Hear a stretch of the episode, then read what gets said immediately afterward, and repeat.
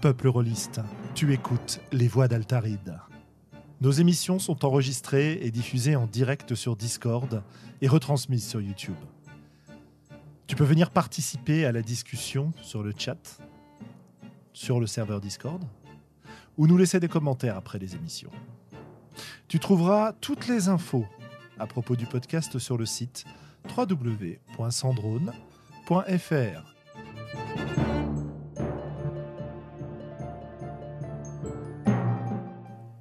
Bonne écoute.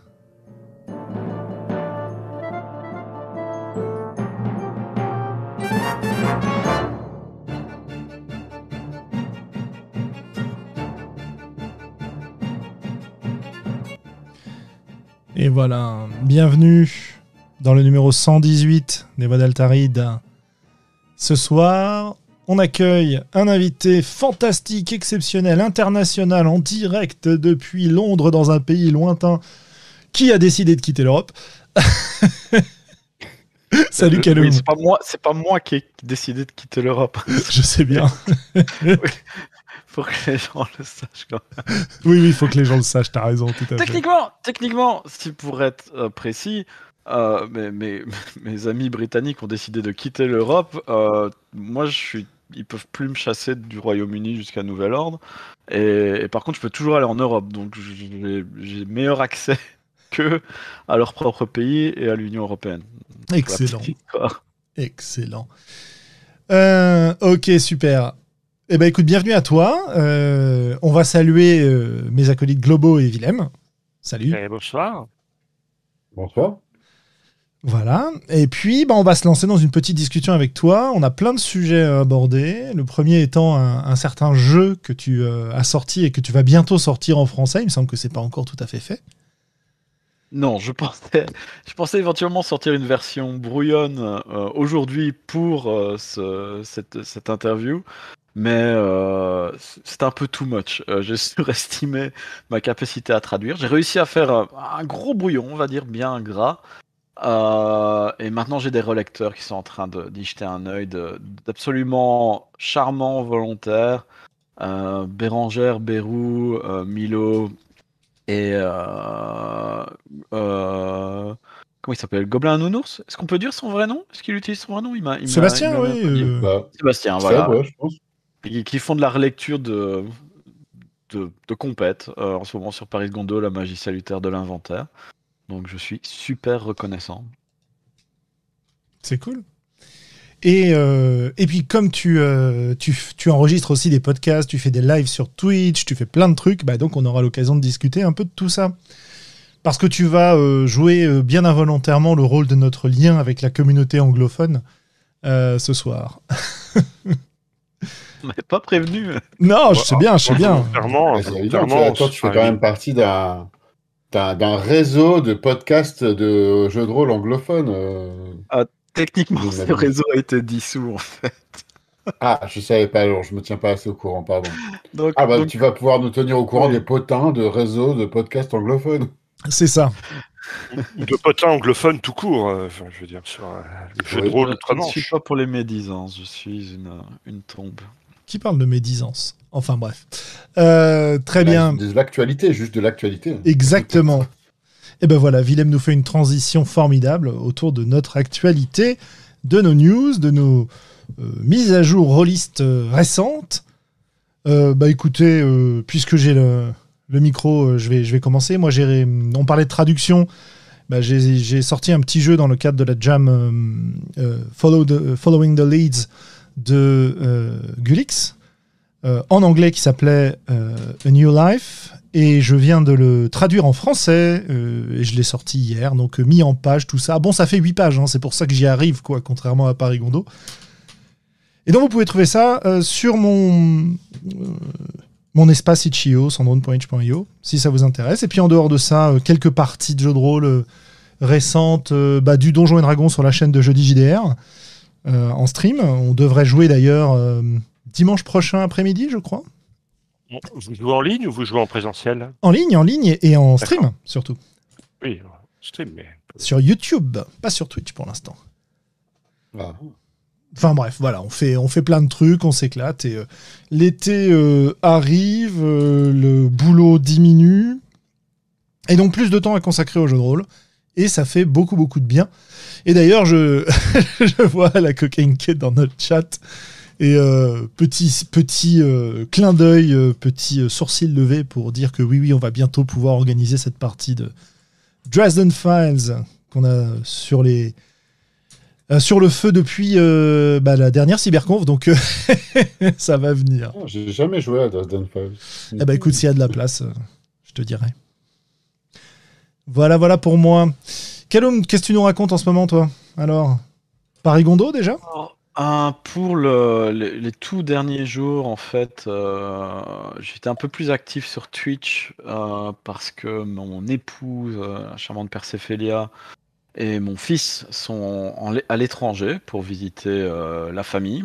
On profite d'une fenêtre entre deux confinement, on n'est pas très confiant que, que, ça va se déconfiner, donc euh, on profite, même s'il a encore des pays en zone rouge, zone ambre, du coup c'est, c'est autorisé mais un peu technique. Enfin bref, je suis tout seul chez moi, donc j'en profite pour faire de la traduction, pour écouter des Twitch en le faisant, ou en, essayant de streamer euh, un peu moi-même. J'en profite aussi pour jouer au milieu de la nuit. Donc euh, ce week-end de 1h à 4h du matin, j'ai rejoint enfin une séance payante des, de Magpie Games. Donc, mhm. Magpie Games a des curated euh, game sessions. Et euh, bah, j'ai saisi l'occasion pour rejoindre une partie maîtrisée par euh, The Noir Enigma, qui est un, un rôliste absolument charmant des États-Unis. Et on a joué à Masks, A New Generation, et, je me suis beaucoup amusé à jouer un personnage que je rejoue à chaque fois le même personnage dans Masks. En fait, je devrais pas, je, je, résiste pas, je joue pas assez souvent.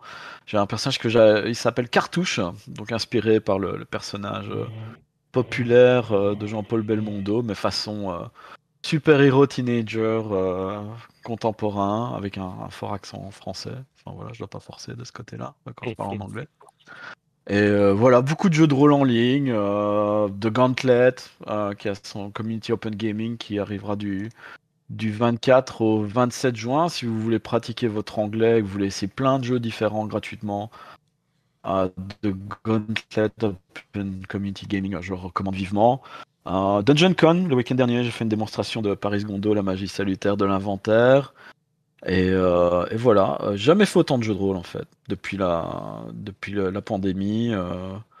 Il y, a un tel choix de, parties en ligne, euh, en tout cas quand on est anglophone, mais j'imagine que c'est euh, possible aussi en, français. C'est juste merveilleux, quoi. On peut jouer tout et n'importe quoi avec plein de gens différents, donc c'est un vrai bonheur.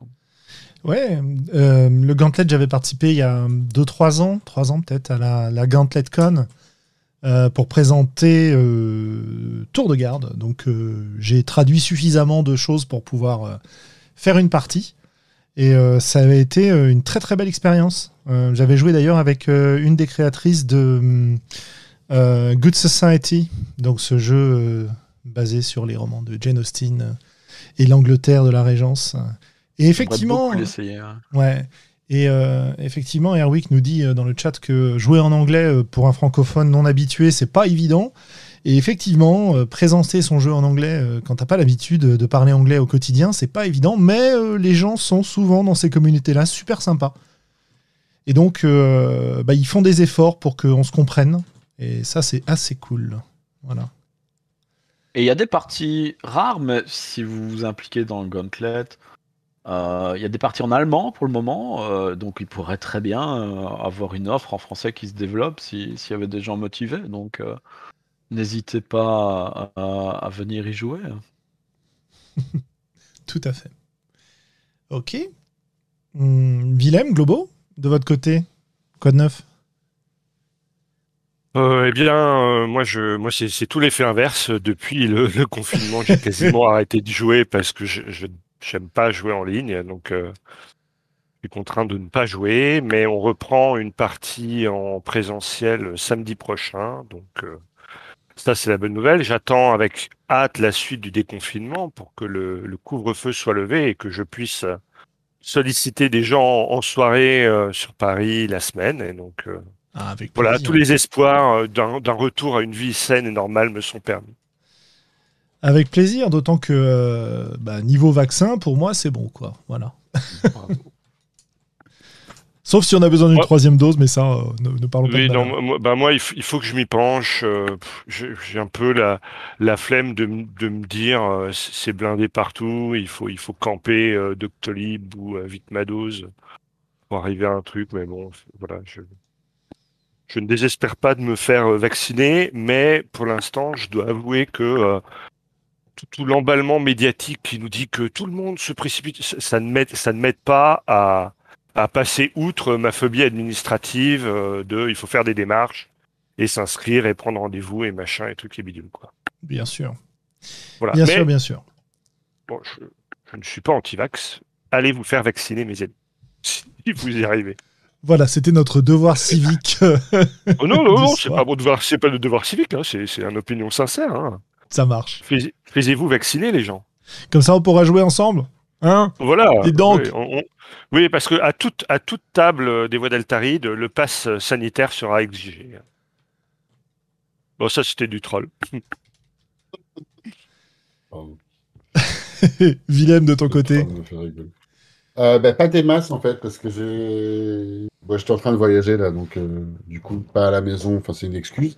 Mais j'ai quand même fait, euh, vu que j'avais investi beaucoup de temps euh, et que les préparations des, euh, des, parties de Cthulhu Confidential, ça prend pas mal de temps. Du coup, j'ai invité Akaloum à démarrer une partie. Donc, j'ai démarré la même partie avec deux personnes différentes. Excellent. Qui était très sympa. C'est sympa aussi de voir bah, deux approches différentes de la même aventure et du même personnage. Mais, mais pas grand chose d'autre pour l'instant. Donc, je suis en train de. Je, Macchiato on rejouer à Macchiato la semaine prochaine. Ouais, mais ça, j'ai déjà dit au dernier enregistrement. Donc, il n'y a pas grand chose de plus. Depuis deux semaines, j'ai pas joué là. bah, non, pardon, si, on a joué ensemble Kaluma à Cthulhu Confidential. Et à Cthulhu et Makato, là, c'est le, truc du moment, quoi. Tu sais, en même temps, moi j'ai joué à Donjon, hein, euh, voilà. C'est un excellent bah, jeu.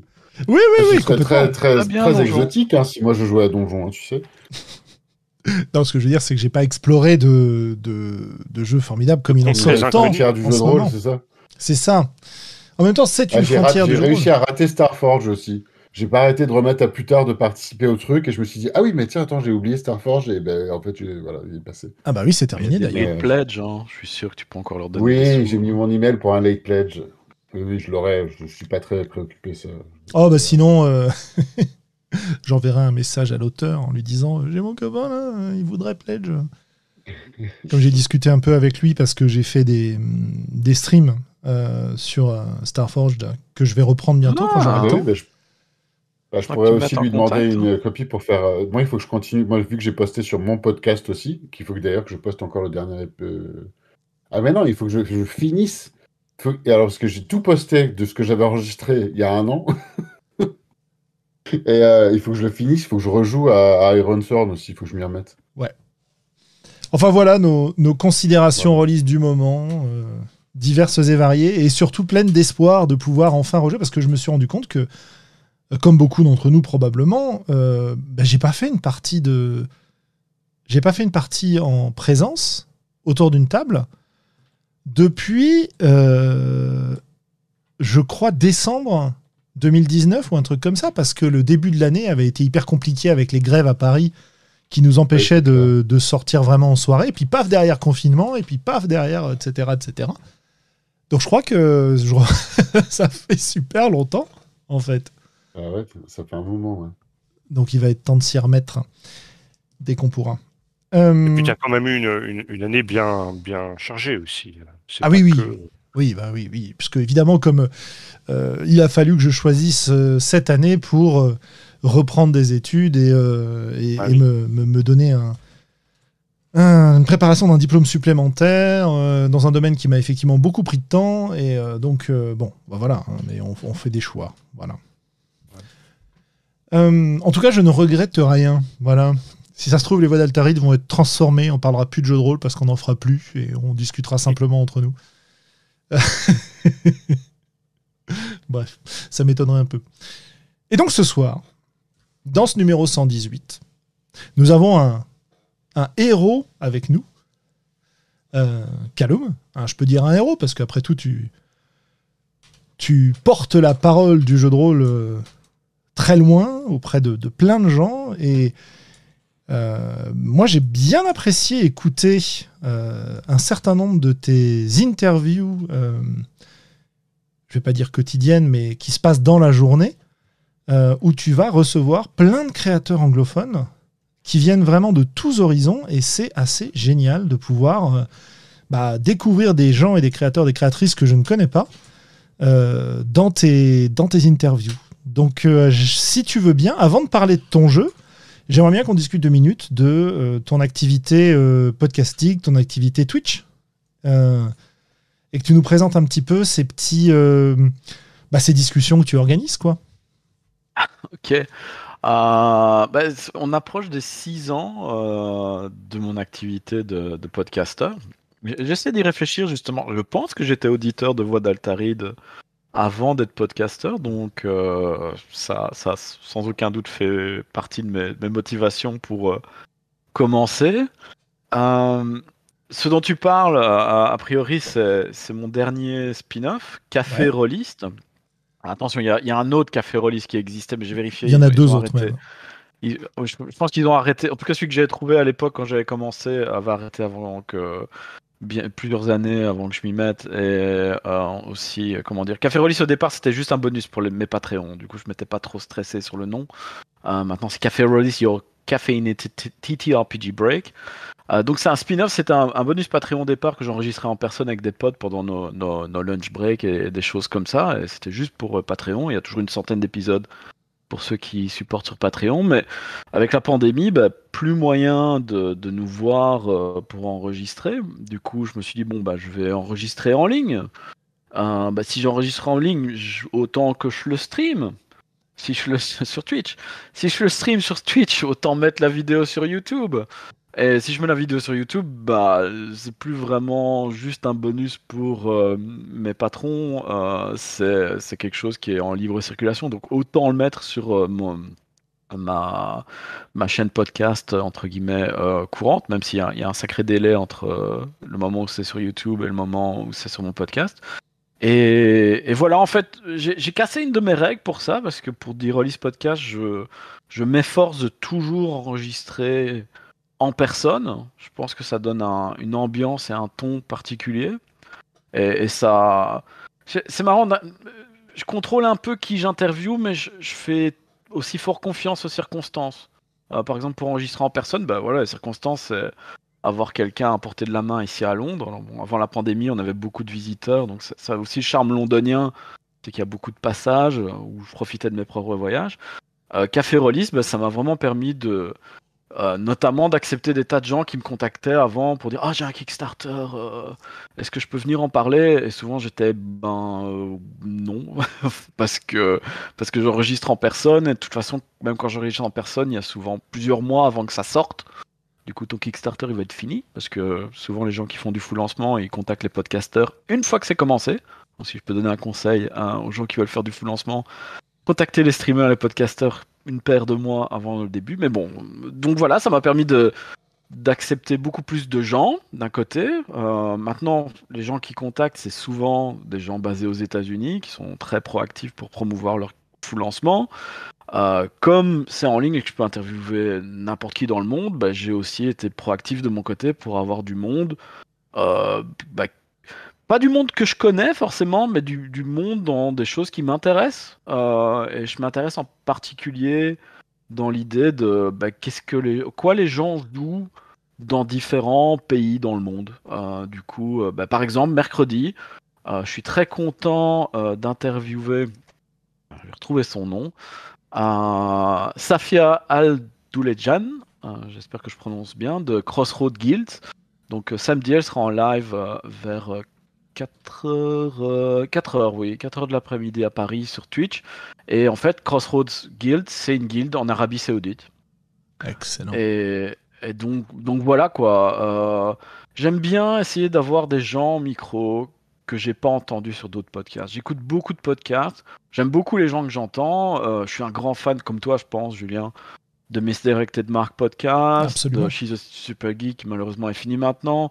J'écoute un peu moins, mais j'aime aussi beaucoup One Shot. Et euh, c'est pas un reproche, mais tous les podcasts, je pense que c'est le cas aussi de podcasts français, de tous les podcasts, euh, il y a des podcasts en Angleterre comme ça, les gens ont tendance à un moment à avoir une bande de copains, euh, c'est pas forcément des gens qui vivent, etc., ou qui, connaissent en personne, ils ont un cercle comme ça, ils ont un, ils ont un network, et du coup, euh, bah, si tu te mets à écouter beaucoup leurs choses, c'est un peu toujours les mêmes personnes qui reviennent, qui font des tas de choses super intéressantes et qui sont vraiment intéressants à écouter. Mais moi, moi je suis une dilettante en fait, que ça soit dans, ma pratique des médias sociaux, ma pratique du jeu de rôle et de, dans ce que je veux enregistrer, j'aime bien aller euh, manger absolument tous les râteliers. Bah c'est super, parce qu'effectivement. plus hein. dilettante que toi quand même. Éclectique dirons-nous. Pardon. Moi, je t'en prie, non non, mais vas-y, attends. Euh, mais oui, on, a la même, on a la même tendance en podcast francophone hein, d'inviter d'abord les gens auxquels on pense, et les gens auxquels on pense, c'est les gens qu'on fréquente. Et donc on essaye d'étendre, mais c'est vrai aussi que ça peut être intimidant d'inviter des gens que tu connais pas dans une émission, et si tu sais pas ce que ça va donner, quoi, surtout quand on est en direct comme nous. Du coup, on tombe souvent dans la facilité, et c'est pour ça, moi, que j'apprécie beaucoup, euh, bah, du point de vue anglophone, ce que tu fais, parce que c'est vrai que sur les médias anglophones, on entend beaucoup les. En fait, maintenant, on est vraiment tombé dans l'ère de la tournée des podcasts pour faire la promo de son Kickstarter. Ah, ça, pouf. Et donc, bah euh, voilà, on va entendre les gens sur euh, différents podcasts. Alors, euh, pour un podcasteur, c'est très sympa parce que ça veut dire que des gens que tu peux admirer, dont tu aimes le travail, vont dire Bon, bah voilà, moi j'ai un Kickstarter, j'aimerais bien passer sur des podcasts, et vont accepter alors que tu n'aurais pas osé les contacter peut-être autrement. Donc c'est super cool de ce point de vue-là. Mais d'un autre côté, ça veut dire aussi qu'on tourne un peu en vase, en vase clos, quoi. Et euh, voilà. Donc euh, de ton côté en anglophone, j'aime bien ce que tu fais de ce point de vue-là parce que ça me permet de découvrir des gens auxquels je pense pas. Et euh, bah, le Atlas qui fête ses un an de communauté 1D4 ce soir sur son stream, bah, invite aussi des gens qui ne sont pas les gens qu'on entend habituellement. Ouais, enfin des célébrités, soyons à l'échelle rôliste. Oui, voilà. Hein ouais, on s'emballe pas. Voilà, on s'emballe pas. mais, mais c'est l'idée, ouais. Le, monde on on peut même préciser à, l'échelle rôliste francophone pour être C'est ça. Je voulais juste dire, ce que je trouve absolument magique avec le, monde rôliste, euh, même le monde rôliste anglophone, tout le monde, tout le monde est quand même très très euh, abordable abordable. Voilà, c'est le mot que je cherchais. Euh, je... Désolé si je sonne comme Jean-Claude Van Damme. J'ai développé un grand respect pour Jean-Claude Van Damme parce que franchement, euh, finalement, quand tu vis plusieurs années dans un endroit, c'est comme ça que tu parles, même euh, chez toi tout seul avec ton épouse. mais oui, les gens restent très approchables quoi, et, proactifs quand ils ont un truc à promouvoir, bien sûr. Mais enfin, j'ai une anecdote marrante avec ça. Vers les débuts de, de mon podcast, j'ai été contacté par Monty Cook Games. Oh. C'était genre épisode 6 et, j'étais genre ah quoi? Je débutais, euh, je connaissais quasiment personne c'est eux qui m'ont contacté par email et ils m'ont dit est-ce que ça vous intéresserait d'avoir Monty Cook? J'ai dit oh, oui oui oui. Et, j'étais d'autant plus enthousiaste d'avoir Monty Cook euh, que je suis un un véritable idiot et j'aime me présenter comme euh, la personne qui the least knowledgeable podcaster of the tabletop RPG scene, donc la personne qui, qui s'y connaît moins euh, dans la scène de rollistique. Parce que quand on m'a dit Monty Cook, que j'ai reçu l'email Monty Cook gay, de Monty Cook, je me suis dit Oh Monty Cook J'adore Légende des 5 anneaux. Pardon. Il n'est pas fait par Monty Cook du tout. Mais bon, c'était assez drôle parce que finalement, c'est son équipe à Monty Cook Games qui nous a mis en contact, qui a organisé l'interview, on l'a fait en ligne, etc. Et Monty Cook s'est pointé. Et moi qui étais débutant et qui, comme un, comme un idiot, euh, comprenais pas que Monty Cook il était là pour vendre, euh, vendre son truc, quoi, je lui ai posé plein de questions et on n'a quasiment pas parlé du projet qu'il était là pour promouvoir. Mais bon, il, s'en foutait. Donc tout le monde était content, mais après coup j'étais oh euh, ah. Ouais, bon, après quels sont les quels sont vraiment les enjeux, quels sont vraiment les les résultats des promos, etc. au niveau release, c'est un peu c'est un peu compliqué, puis c'est un autre sujet. Peut-être qu'on aura l'occasion d'en reparler un autre soir. Ah, ça serait un bon thème. Ouais, ouais je pense que c'est un truc intéressant parce qu'on en a déjà un petit peu euh, évoqué par des, messages, notamment sur Twitter, euh, y compris des incompréhensions parfois. Euh, je crois que c'est toi qui me disais que tu comprenais pas ou ça te paraissait bizarre de voir que les auteurs francophones avaient du mal à promouvoir leur jeu, alors qu'au côté anglophone, ça y allait à fond, quoi. à, mal, tu veux dire, pas dans le sens que c'était. Comment dire C'est difficile, quoi. Oui, c'est difficile, mais c'est difficile d'un point de vue personnel. Personnel, personnel. Oui, personnel, oui, bien sûr. Culturel aussi, je veux dire, dans le sens. Je vois ça. Je pense qu'il y a du culturel, ouais. Je pense que c'est à la fois plus difficile personnellement, je pense, quand on, est, on baigne dans la culture française, entre guillemets. Euh, je pense qu'aussi niveau euh, réception de gens qui font de la promotion, euh, ça a tendance à être plus, moins bien accueilli par le public français. Il y a des différences culturelles. C'est un peu difficile d'en discuter parce qu'à chaque fois que j'en parle avec des gens, on me dit Oh là là, je pensais pas me faire tacler parce que je suis français. Et je suis non, non, mais je te tacle pas parce que tu es français, mais il y a des différences culturelles à, des tas de niveaux. Il y a des choses dans lesquelles la France est mieux que d'autres cultures et, l'inverse. Ah ben absolument. Voilà. Et, quand tu vois, quand tu passes du temps dans le monde anglophone, ben voilà, il y a, je sais plus c'était il y a combien de temps maintenant qu'il y a eu la cyberconf, euh, la deuxième, qui a été qui a été jusqu'à présent ma seule véritable occasion de vraiment d'avoir de l'échange euh, significatif avec euh, la communauté française il y a, plein de trucs qui, qui sont totalement différents. Il y a même des trucs. J'ai pris des habitudes suivant par rapport à certaines choses du côté anglophone. Euh, quand je viens du côté anglophone, francophone, qui, qui me mettent mal à l'aise, quoi. Euh, mais voilà, c'est culturel, c'est différent, quoi. Et comme quoi, par exemple, alors j'avais posé la même question. Ouais, c'est un peu. J'ai pas trop envie de, m'étendre dans, le sujet parce que c'est des discussions délicates, mais euh, je dirais que. On parle beaucoup depuis, depuis l'été dernier euh, de, représentation, encore plus qu'avant du côté anglophone, de minorités, etc. Je vais donner un exemple concret en fait mais qui je trouve est révélateur de, des différences de culture et d'approche entre la France et spécifiquement le, Royaume-Uni. Euh, au Royaume-Uni, j'ai fait plusieurs candidatures pour des emplois récemment, parce que je, suis chercheur d'emploi depuis un an. Chaque candidature d'emploi était accompagnée d'un d'un sondage, euh, d'un questionnaire pour moi, euh, mais qui était anonyme, il est anonymisé, mais qui me demande quelle est mon ethnie, quelles sont mes croyances religieuses, quelle est mon orientation sexuelle, euh, est-ce que mon genre, euh, mon sexe est le même que celui qui m'avait été assigné à ma naissance et toute une série de choses comme ça. Et, ces informations sont rassemblées pour mener toute une série de, démarches, de politiques, euh, de, garder un œil sur est-ce que la diversité est soutenue et acceptable dans toute une série de, de compagnies privées, d'institutions, etc. Et en tant qu'urbaniste, euh, si je travaille sur un quartier euh, ou une région euh, du Royaume-Uni, une des premières informations que j'aurai sur cette région ou ce quartier, c'est sa constitution socio-culturelle et, ethnique et, tout ça. En France, c'est interdit. C'est juste interdit.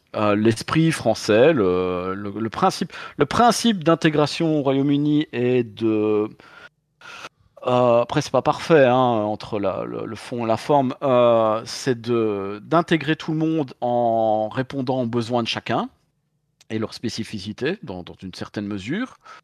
Alors que la culture française, pour autant que je puisse en juger, parce que moi-même je, ne suis pas né en France, euh, mais bon, ça c'est un autre sujet. La Belgique c'est quand même un peu une colonie de la France la, France, l'esprit, c'est vous êtes tous français, vous êtes tous pareils, vous êtes tous les mêmes, c'est euh, l'égalité, euh, fraternité, tout ça. Euh, ce qui est bien dans l'esprit, mais dans la pratique, c'est plus délicat. Et donc, pour revenir juste très rapidement sur le jeu de rôle, par exemple, bah, je vais parler de mon jeu plus tard, qui est inspiré du Japon. J'ai beaucoup, beaucoup réfléchi à, ce, que, ce que ça impliquait, est-ce que c'était acceptable que je fasse ce jeu. Euh, je suis très content d'avoir trouvé des, euh, gens du Japon, euh, japonais, pour y, jeter un œil, sans être des sensitivity readers. Et bon, bah, récemment en France, justement, je parlais avec des gens qui, font un projet, leur projet, c'est essentiellement en France, donc bon, ça, ça les regarde. je leur disais, est-ce que vous, avez pris un sensitivity reader pour ça? Et tous les gens dans le chat m'ont fait, c'est quoi un sensitivity reader? Et venant du monde anglophone, euh, après euh, Black Lives Matter, etc., qui ont quand même remis à l'attention des, problèmes qui existent et qui sont importantes, euh, ça choque un peu, quoi, par rapport à ses habitudes mhm. et, ce qu'on juge souhaitable. C'est très intéressant parce que justement, le fait que ça vienne du monde anglophone est une partie des raisons du rejet d'un certain nombre de gens en France. Oui. euh, pour, pour ceux qui ne, qui ne connaîtraient pas, tu me, tu me corrigeras si je me trompe, mais le Sensitivity Reader, il, vérifie que ton texte il est acceptable et euh, il va pas euh, euh, poser problème du point de vue de, de l'appropriation culturelle, de la façon dont tu dépeins une culture qui n'est pas la tienne, etc. Quoi. Voilà. Est-ce que tu respectes les, idées de genre dont tu parlais tout à l'heure, de religion éventuellement, etc. etc. quoi? Et ce qui échappe aux gens, malheureusement, c'est.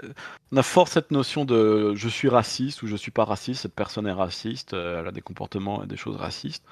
Et ce qui, ce qui nous échappe à, tous, moi-même je m'en rendais pas compte euh, à d'autres époques de ma vie, euh, c'est que même moi qui me considère pas raciste, j'ai des tas de biais et d'angles morts sur des tas de cultures et de, de préoccupations et de sensibilités de tas de gens à travers le monde donc si je fais un jeu qui euh, peut affecter, ben, on parle de différentes cultures dans le monde, mais ça peut être aussi euh, les, personnes se reconnaissant comme femmes, les personnes avec un, handicap. Euh, je suis pas sûr que ce soit le, bon mot en, français, handicap, mais voilà, avec une, un problème physique ou autre. ben voilà, par exemple en, anglais, très couramment, ben, on va dire d'une chose, oh, it's lame. Et lame, c'est un mot tellement courant qu'on ne sait même plus ce qu'est son sens à force de l'utiliser. Mais en fait, lame veut dire quelqu'un de boiteux. Donc, bon, c'est ce genre de choses.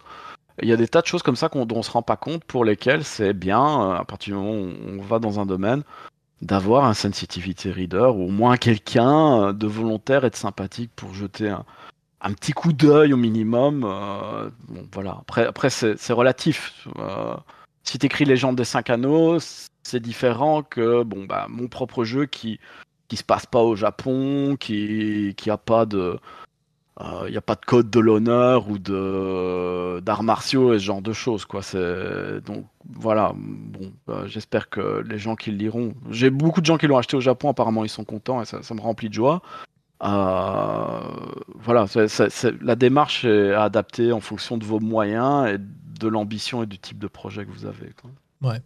Euh, pour donner. Euh, vas-y, Globo, pardon, vas-y. Parce que, tu, parce que tu penses que euh, John Wick, donc, quand il a écrit La légende des cinq anneaux, il y a, oh, il y a bien 20 ans, j'imagine maintenant, il, à l'époque, il avait déjà pensé Sensitivity Reader ou, ou est-ce que tu penses que c'est une, pratique qui est plus récente que ça? Alors, j'ai pas écouté l'épisode particulièrement parce que c'est. Euh, en fait, je vous recommande euh, d'aller voir. Enfin, malheureusement, c'est en anglais, mais euh, il y a Daniel Kwam, qui est quelqu'un d'extrêmement proactif et d'origine asiatique des États-Unis, qui a lancé un show et qui sa démarche c'est plus qu'un qu'un programme qui s'appelle Asian Represents et euh, une des choses qu'ils font, c'est qu'ils parcourent des, des, jeux et vont analyser ce jeu justement du point de vue asiatique et de voir tout ce qui est problématique dans un jeu ou l'autre. Alors, euh, un supplément qui est très problématique, et il y, y a, même des campagnes anglophones euh, de toute une série de gens pour que ce jeu soit retiré de la Dungeon Masters Guild, c'est le supplément Donjons et Dragons, euh, je sais plus comment ça s'appelle en français. Euh, oh, euh, bonne question, tiens. Mystères orientaux ou quelque chose comme ça. Il y a énormément de problèmes avec le, le contenu. Ah, merci beaucoup d'avoir partagé le lien. le contenu là-dedans. et je pense qu'ils ont fait un épisode sur les gens des 5 anneaux. que je n'ai pas écouté, pour être honnête. parce que J'aime beaucoup les gens des 5 anneaux. Euh, j'hésite à y retourner. J'espère que pour les dernières éditions, ils ont fait plus d'efforts, mais je ne pense pas qu'ils avaient de City Reader à l'époque. Ouais, et, je suis aussi. Et, ce qu'il faut se rendre compte vraiment, c'est qu'on peut très bien venir comme John Wick et des tas d'autres gens euh, d'une place d'amour profond euh, pour le sujet qu'on veut couvrir. Euh, et on peut même être, avoir une, connaissance académique étendue d'un sujet, d'une culture, et quand même avoir ses biais et rater des, tas de choses. Quoi. Souvent, quand c'est assez, douloureux les échanges qu'on voit à ce sujet-là, parce que quand les gens reçoivent cette critique, bon déjà c'est souvent sur Twitter, et malheureusement la plateforme n'est pas forcément adaptée pour des échanges posés, et il y a beaucoup de gens qui s'en mêlent, et ça devient vite une empoignade. Mais c'est très douloureux, j'imagine. Euh, c'est pour ça que j'essayais d'y réfléchir quand j'ai travaillé sur mon propre jeu. Euh, c'est très douloureux de, concevoir quelque chose en venant d'une place d'amour et de se faire accuser, à raison encore plus, mais, quand, on se fait, quand on se fait pointer du doigt, c'est difficile de, prendre du recul justement et de s'en rendre compte, euh, bah, d'avoir de blesser les gens au sujet duquel votre jeu est, au lieu de, de leur, avoir rendu hommage. Quoi. Donc donc c'est délicat. Euh, il y a une masse critique aux États-Unis de, gens, une démographie suffisamment d'asiatiques anglophones pour se rendre compte de certains travers et, oser prendre la voix. Euh, ben voilà, la France, je ne suis pas asiatique moi-même, euh, mais voilà, j'imagine que vu des questions démographiques, etc., ça peut être un peu plus difficile de prendre cette voix. Enfin, je suppose, je ne veux pas mettre des, des, mots dans les voix des gens. Euh, enfin voilà, c'est une question que je trouve qui est bonne à se poser et d'être proactif plutôt de se dire oh bah tant que personne râle, tout va bien. Je trouve c'est bien de, de, se poser la question et d'aller vers euh, bah, pas seulement les gens d'autres cultures, encore une fois les, les personnes avec des, des, handicaps ou des, des, des femmes. On, est, on, est, on parle régulièrement. Dans la même phrase, c'est pas top, mais. voilà moi, j'aime beaucoup la manière dont tu le présentes surtout parce que c'est vrai que ça fait vite débat et je crois que effectivement rappeler qu'à partir du moment où tu veux rendre hommage à quelque chose, c'est dommage de te fourvoyer en, toute bonne foi, quoi. Je suis en train de préparer en fait. Enfin, c'est un projet long terme. Donc l'année passée, euh, Julien, tu as, fait une. je trouvais ça super. Tu as fait une table ronde en français en anglais? Non, je crois qu'elle était en français pour Metatopia. Moi, j'en ai fait une en anglais. Oui, en français, elle était. Euh, on m'a informé que Metatopia aurait sans doute euh, un nouveau un, segment en ligne, même si elle, est, elle a lieu en physique. Euh, j'ai bien envie d'essayer d'organiser une table ronde sur le thème de. Même ça, au départ, je pensais appeler ça l'appropriation, et tout de suite, en fait, en consultant des, gens, notamment d'Asie du Sud-Est, on m'a appris que appropriation, le mot est, péjoratif par définition. Quoi. Donc si tu fais de l'appropriation, c'est négatif immédiatement. Ah, mais oui, euh, inspiration, appropriation, euh, avoir des gens de différents points de vue et, pouvoir en parler. Parce que, oui, c'est difficile d'en parler de manière posée. Et, quand on voit le débat, c'est fort un rapport nord-sud, pour euh, adopter un, langage de, du, enfin, je suis pas sûr que ce soit le bon, mais soit. Euh, alors que c'est pas la, question de ce qui est bien de faire ou pas en termes d'inspiration, c'est pas juste une question de. Par exemple, c'est assez comparable avec remplacer un personnage de couleur dans un film, le faire jouer par un acteur blanc, c'est problématique.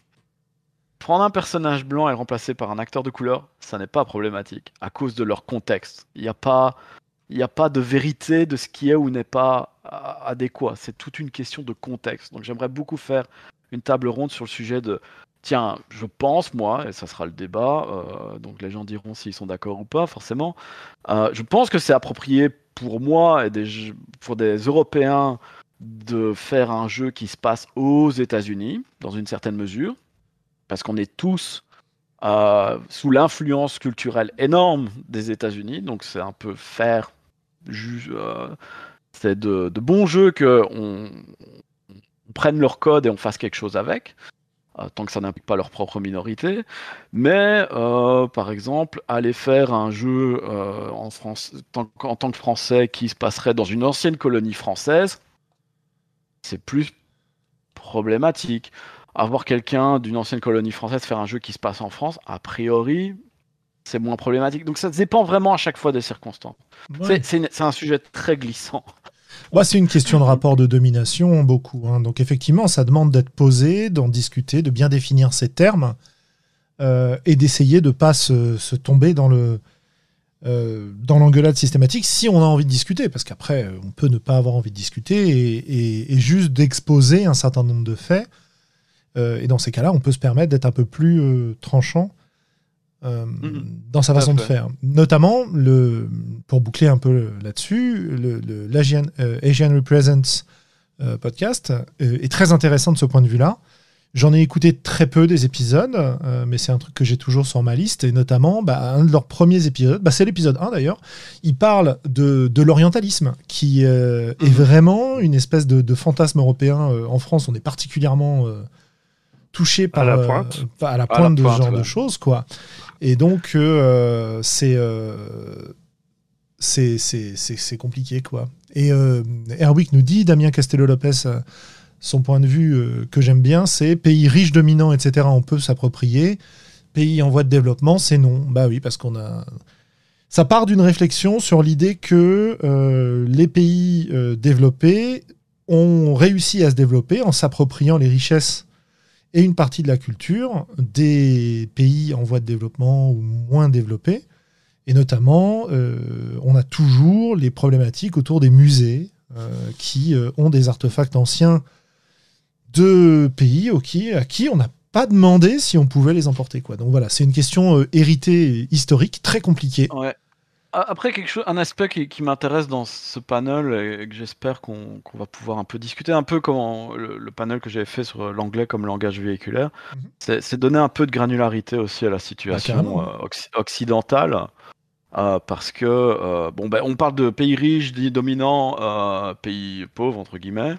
Voilà, on, la France, la Belgique, on est sous, entre guillemets, la domination des États-Unis, sous l'influence, on va dire, des États-Unis. Ah, on peut faire des tas de choses qui se passent aux États-Unis. On pourrait faire un Tales from the Loop, je pense, ou des choses comme ça. Euh, maintenant, faire un Far West, par exemple, c'est un peu plus problématique parce qu'il y a des gens qui sont minoritaires aux États-Unis. C'est pas parce que tu es dans un pays. Un pays, c'est pas non plus monolithique, quoi. Euh, donc, euh, on prend les Royaumes-Unis. si tu commences, si des gens de différents pays font un jeu qui se passe à l'âge victorien, a priori tout va bien. maintenant, commencer à les fourrer les doigts sur la, les, les working class britanniques euh, en étant quelqu'un d'un autre. Après, ça veut pas dire qu'on peut pas explorer des choses qui sont, qui sont différentes de nous, mais euh, c'est pas aussi ah, simple, quoi. Il y, a souvent cette idée, euh, et je la comprends, euh, d'où elle vient. Ah, les, les, occidentaux, les blancs occidentaux font tout ça. ouais, quand même, la France est dominée par les États-Unis. Euh, bon, je viens de Belgique, ça va peut-être choquer des gens, mais euh, la Belgique euh, subit l'influence de la France culturellement et, quasiment. Enfin voilà, vous regardez une chaîne belge, c'est les chaînes françaises hein, maintenant. Euh, donc il y a, y a, des tas de rapports de force internes. En Angleterre, au Royaume-Uni, bah, ce qu'on dit toujours, c'est que c'est Westminster qui domine. les Anglais souffrent. Donc on dit, ah, les Anglais, c'est des salauds. Ouais, mais puis tu regardes à l'Angleterre et tu te rends compte que ouais, l'Angleterre, il y a différentes choses. Et il y a des gens qui subissent et il y a des gens qui, euh, qui, qui, font subir. quoi. Donc je trouve ça intéressant aussi de, de casser un peu ce monolithisme euh, dans la perception qu'on peut avoir bah, quand on est dans différents coins du monde. quoi. D'être sensible et comment dire, euh, euh, consciencieux vis-à-vis des gens. Et ça ne veut pas dire qu'on peut rien faire ou au contraire, c'est une opportunité. Avoir un sensitivity reader, c'est pas juste quelqu'un qui vous dire non, tu peux pas faire ça, non, tu peux pas faire ci. C'est l'occasion d'avoir quelqu'un qui dit est-ce que tu as pensé à ça? Tu pourrais appuyer cet aspect-là. Euh, par exemple, moi j'ai un, projet de jeu pour lequel j'aimerais beaucoup avoir un sensitivity reader, un sensitivity reader à mobilité réduite euh, pour euh, développer un personnage euh, qui serait un cascadeur avec amputé. C'est dans une histoire qui se passe à Hollywood. Mais, mais j'espère que cette personne que j'impliquerai sera pas juste pour me dire ah tu devrais pas faire ça ou ça avec ce personnage. Non, cette personne va va, va m'aider ou va écrire ce personnage à mon invitation quoi. Et, la, chose va être beaucoup plus riche et intéressante grâce à, cette, cette interaction. Ouais j'ai envie d'ajouter deux choses euh, à ce propos-là, avant de passer à justement euh, la magie salutaire de l'inventaire par Rigondo.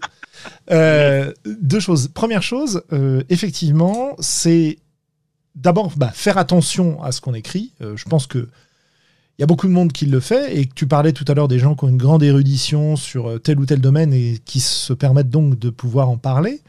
euh, bah, le fait de faire appel à une personne concernée, capable de, faire ce type de relecture, bah, c'est un gain de temps, et puis c'est peut-être plus correct que de compter que sur tes propres euh, capacités. Voilà, premièrement. Euh, deuxièmement, ce sont des gens qu'on paye, dans le principe. Et ça, c'est important. Il ne s'agit pas de demander euh, à, euh, à, ta bonne copine de dire bon, euh, est-ce que je suis pas trop sexiste dans ce bouquin? Non, c'est un travail que je te demande. En échange de ce travail, je te rémunère. Alors, si c'est sur un projet où il n'y a pas d'argent, bah, la rémunération, elle se fait autrement, par la reconnaissance, par le, le, le, partage de ses propres trucs, enfin, tous les échanges de services qu'on peut se faire dans ces cas-là. Je parle pas de payer en exposition, hein. c'est pas de ça que je parle. et si c'est un projet dans lequel il y a de l'argent, bah voilà, c'est des gens qu'on paye, comme on va payer une relecture orthographique, grammaticale ou de style, comme on va payer une mise en page, etc. etc. Quoi. Voilà. Après, je vais être honnête, hein, la magie salutaire de l'inventaire, j'ai, j'ai, Bérangère juste maintenant, je reçois des alertes par email qui, qui fait la relecture euh, gratuitement. Mhm.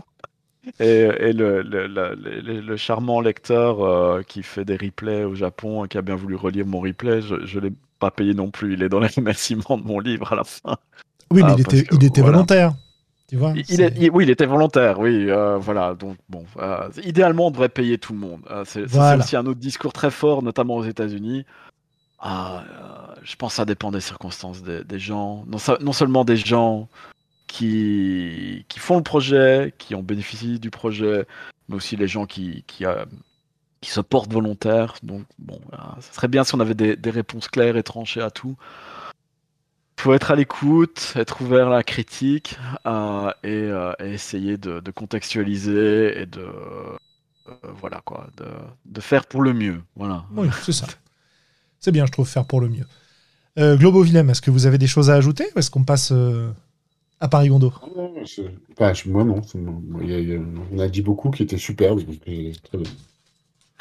Moi, je pourrais éventuellement euh, faire des remarques euh, gauchisantes sur le propos de tout le monde doit être payé pour euh, la moindre chose, mais je m'en abstiendrai. Bah, tu peux, hein. Non, moi, je, ne défends pas cette idée de tout travail mérite un salaire et, et, l'abjection qui va avec, quoi. Mhm. Bah, et la reconnaissance, est-ce que ça mérite reconnaissance ou est-ce que c'est quelque chose Oui, voilà, je veux dire, euh, et, qu'est-ce qu'on entend par travail, tu vois Ouais, non, non, mais typiquement, euh, si je tombe ma pelouse avec ma tondeuse, c'est un loisir. Si je demande à quelqu'un de le faire et que je le rémunère, c'est un travail. Pourtant, la tâche est la même. Hein. Tout à fait. Non mais tout à fait. Mais, en général, euh, c'est quand même une corvée plutôt qu'un loisir de tondre son gazon. Non, ça dépend, bah, ça dépend des gens. Oui, voilà. Il y a des gens comme ça. Hein. Il y a des gens pour qui c'est un moment de, de calme et de méditation au rythme du moteur à 4 temps ou à 2 temps de. C'est marrant quand tu dis, euh, t'as vu gauchissante de pas payer les gens, et je vois d'où tu viens, je vois ce que tu veux dire, mais, c'est marrant parce que la, la, pensée de gauche euh, est aussi que euh, les gens, des gens accumulent le capital et recueillent les fruits du labeur d'autres personnes. Donc suivant comment tu te places, ça pourrait être tout à fait un discours de gauche de dire que les gens doivent être rémunérés pour leur travail de manière adéquate plutôt que quelqu'un. Euh, moi, je, euh, je, pense que le discours de gauche, il est, dire que, il est de dire que tout le monde a droit à une vie décente. Oui, voilà. Et qu'on n'a pas à assujettir le, cette décence à la nécessité de gagner sa vie. Et à partir du moment où on est dans cette logique-là, tu peux te permettre de rendre service ou, d'être dans des logiques de, de dons, de contre-dons, etc. Euh, oui, tout à fait. Qui, sont autres, quoi. Enfin voilà, et, et, pas forcément direct, tu vois. Pas forcément point à point. Euh, je te donne ça parce que j'ai négocié et que tu m'en ça, quoi. Je, suis d'accord. La, chose qu'on a portée à ma connaissance, dont je m'étais pas rendu compte au cours genre de, la, la, dernière ou les deux dernières années, c'est que le problème c'est qu'il y a et c'est pour ça que c'est un discours qui vient fort des États-Unis parce qu'ils ont ils ont ils ont une situation véritablement extrême et on doit évidemment on glisse doucement vers ça aussi en Europe et au Royaume-Uni. Euh, c'est que quand tu quand le problème quand tu te mets à accepter couramment de l'aide non rémunérée dans le, cadre dans lequel on vit euh, capitaliste c'est que tout d'un coup les seules personnes qui peuvent contribuer à ton projet par leur aide gratuite sont des gens qui sont privilégiés comme toi. Alors, privilège, c'est pas forcément être euh, pété de thunes non plus, mais euh, c'est le problème de, beaucoup de gens euh, issus de différents milieux, c'est que ils ont, ils ont, ils peuvent, ils peuvent contribuer à un projet s'ils sont payés. S'ils sont pas payés pour contribuer à ce projet, ben c'est la caisse à monoprix quoi. Ils n'ont pas le choix, ils n'ont pas le luxe, le privilège que beaucoup d'entre nous ont d'avoir du temps qu'ils peuvent euh, marchander, échanger euh, avec les autres personnes. C'est pour ça que, ce discours est extrêmement fort aux États-Unis. Le cas idéal serait évidemment qu'on ait tous un Universal Basic Income, et je pense pas que c'est une utopie complètement ébouriffante, je pense qu'on on en parle de plus en plus à bon escient, mais tant qu'on n'en est pas là, euh, euh, c'est pas juste une question d'exploiter ou quoi. Alors, je, c'est pas du tout l'objet de notre podcast, mais je te réponds vite fait sur deux points. mais vas-y. Euh, la, culture, la culture, elle est anglo-saxonne et américaine notamment. Elle est très axée sur euh, une nécessité de charité et et donc il y a, il y a un, je dirais, il apparaît naturel pour beaucoup d'Américains wealthy, enfin comment dire, aisé euh, de consacrer une partie de, de, cette aisance à des œuvres de charité, que ce soit pécuniairement ou par leur temps. Euh, c'est pas la culture euh, française, quoi. Et donc quand on quand on importe une partie de la culture américaine, on on n'en importe jamais qu'une partie, tu vois. Et on, on, et on n'emporte pas le, le, retour. Et puis mon deuxième point, je sais plus ce qu'il était. Bon, mais le, le, le, truc, c'est que mon, mon contre-argument serait que je dirais que ce que, ce que tu dis est à deux faces dans le sens. Euh, tout d'abord, tu as tout à fait raison. Euh, la culture à ce niveau-là est différente, et même sans aller dans les gens qui ont beaucoup d'argent, qui ont des charités, ils font des, des galas, je sais pas quoi. Euh, tu, ça se voit sur stream, sur Twitch, sur comment fonctionne Kickstarter, Coffee et, et, tout ça. C'est une véritable culture américaine du, euh, du pourboire, quoi. Et de donner de l'argent comme, soutien, témoignage. Et il y a des tas de gens, euh, classe moyenne ou classe inférieure moyenne, qui, euh, qui, qui, qui, ont la main à la poche, quoi. Parce que c'est comme ça que, qu'on voit les choses. Il n'y a, pas, y a pas de tabou vis-à-vis de ça. Là, où, où, où, je ne m'aligne pas tout à fait avec toi, c'est justement quand tu dis, ouais, quand on importe un bout de culture euh, bah, il y a d'autres choses qui viennent avec. Mon argument, je dirais, bah, au-delà du fait que toi et moi, on est en train de parler, est-ce qu'on fait ça avec le jeu de rôle, etc., ou d'autres trucs euh, en ligne, euh, bah, je dirais, quand, quand, je vois le monde du travail et des, tas de choses, la fonction dont tourne le monde, et que je vois, quand j'entends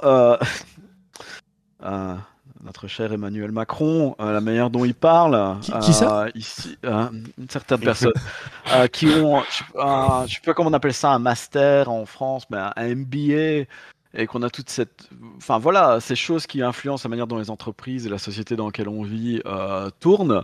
C'est déjà l'arrivée de la culture anglo-saxonne, entre guillemets, où toute une frange de la des gens au pouvoir qui adoptent quelque chose qui va dans leur intérêt. Donc on est déjà là, dans une certaine mesure, quoi. Comprends-moi bien, tu vois. Je veux dire, je, ne suis pas en train de critiquer le, système américain parce que euh, je pense qu'il est cohérent dans leur logique et dans sa globalité. Et effectivement, ce que je critique peut-être, c'est la manière dont en France, on s'inspire de ce qui arrange bien certaines personnes mais sans prendre euh, la cohérence du, du package en entier, tu vois. Oui, chacun pour soi, sans la charité, quoi. Voilà.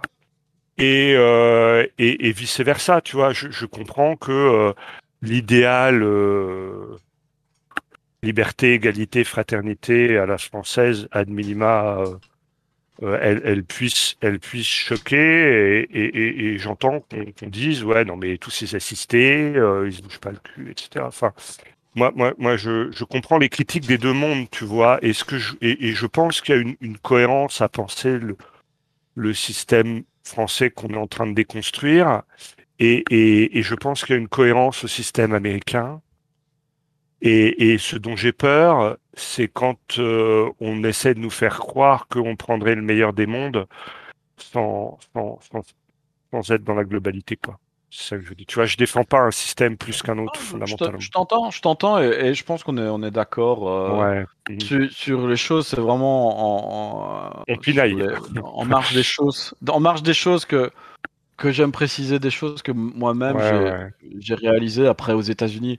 Le, modèle caritatif, euh, que ce soit aux États-Unis ou en Angleterre, bah, il a, il a d'énormes travers parce qu'encore une fois, il faut être très privilégié pour pouvoir euh, s'engager là-dedans. Et souvent, c'est un peu des, comme au, bon vieux temps de la, de la papauté devant, ouais, de, avant la réforme. Ouais, même pas du paternalisme, on, paye pour des choses pour dire ah bah non, mais moi je suis quelqu'un d'extrêmement généreux, voyez-vous, et j'aide beaucoup les gens, alors que non, t'es en train de, de pourrir la vie de, de, de tout le monde. Mhm.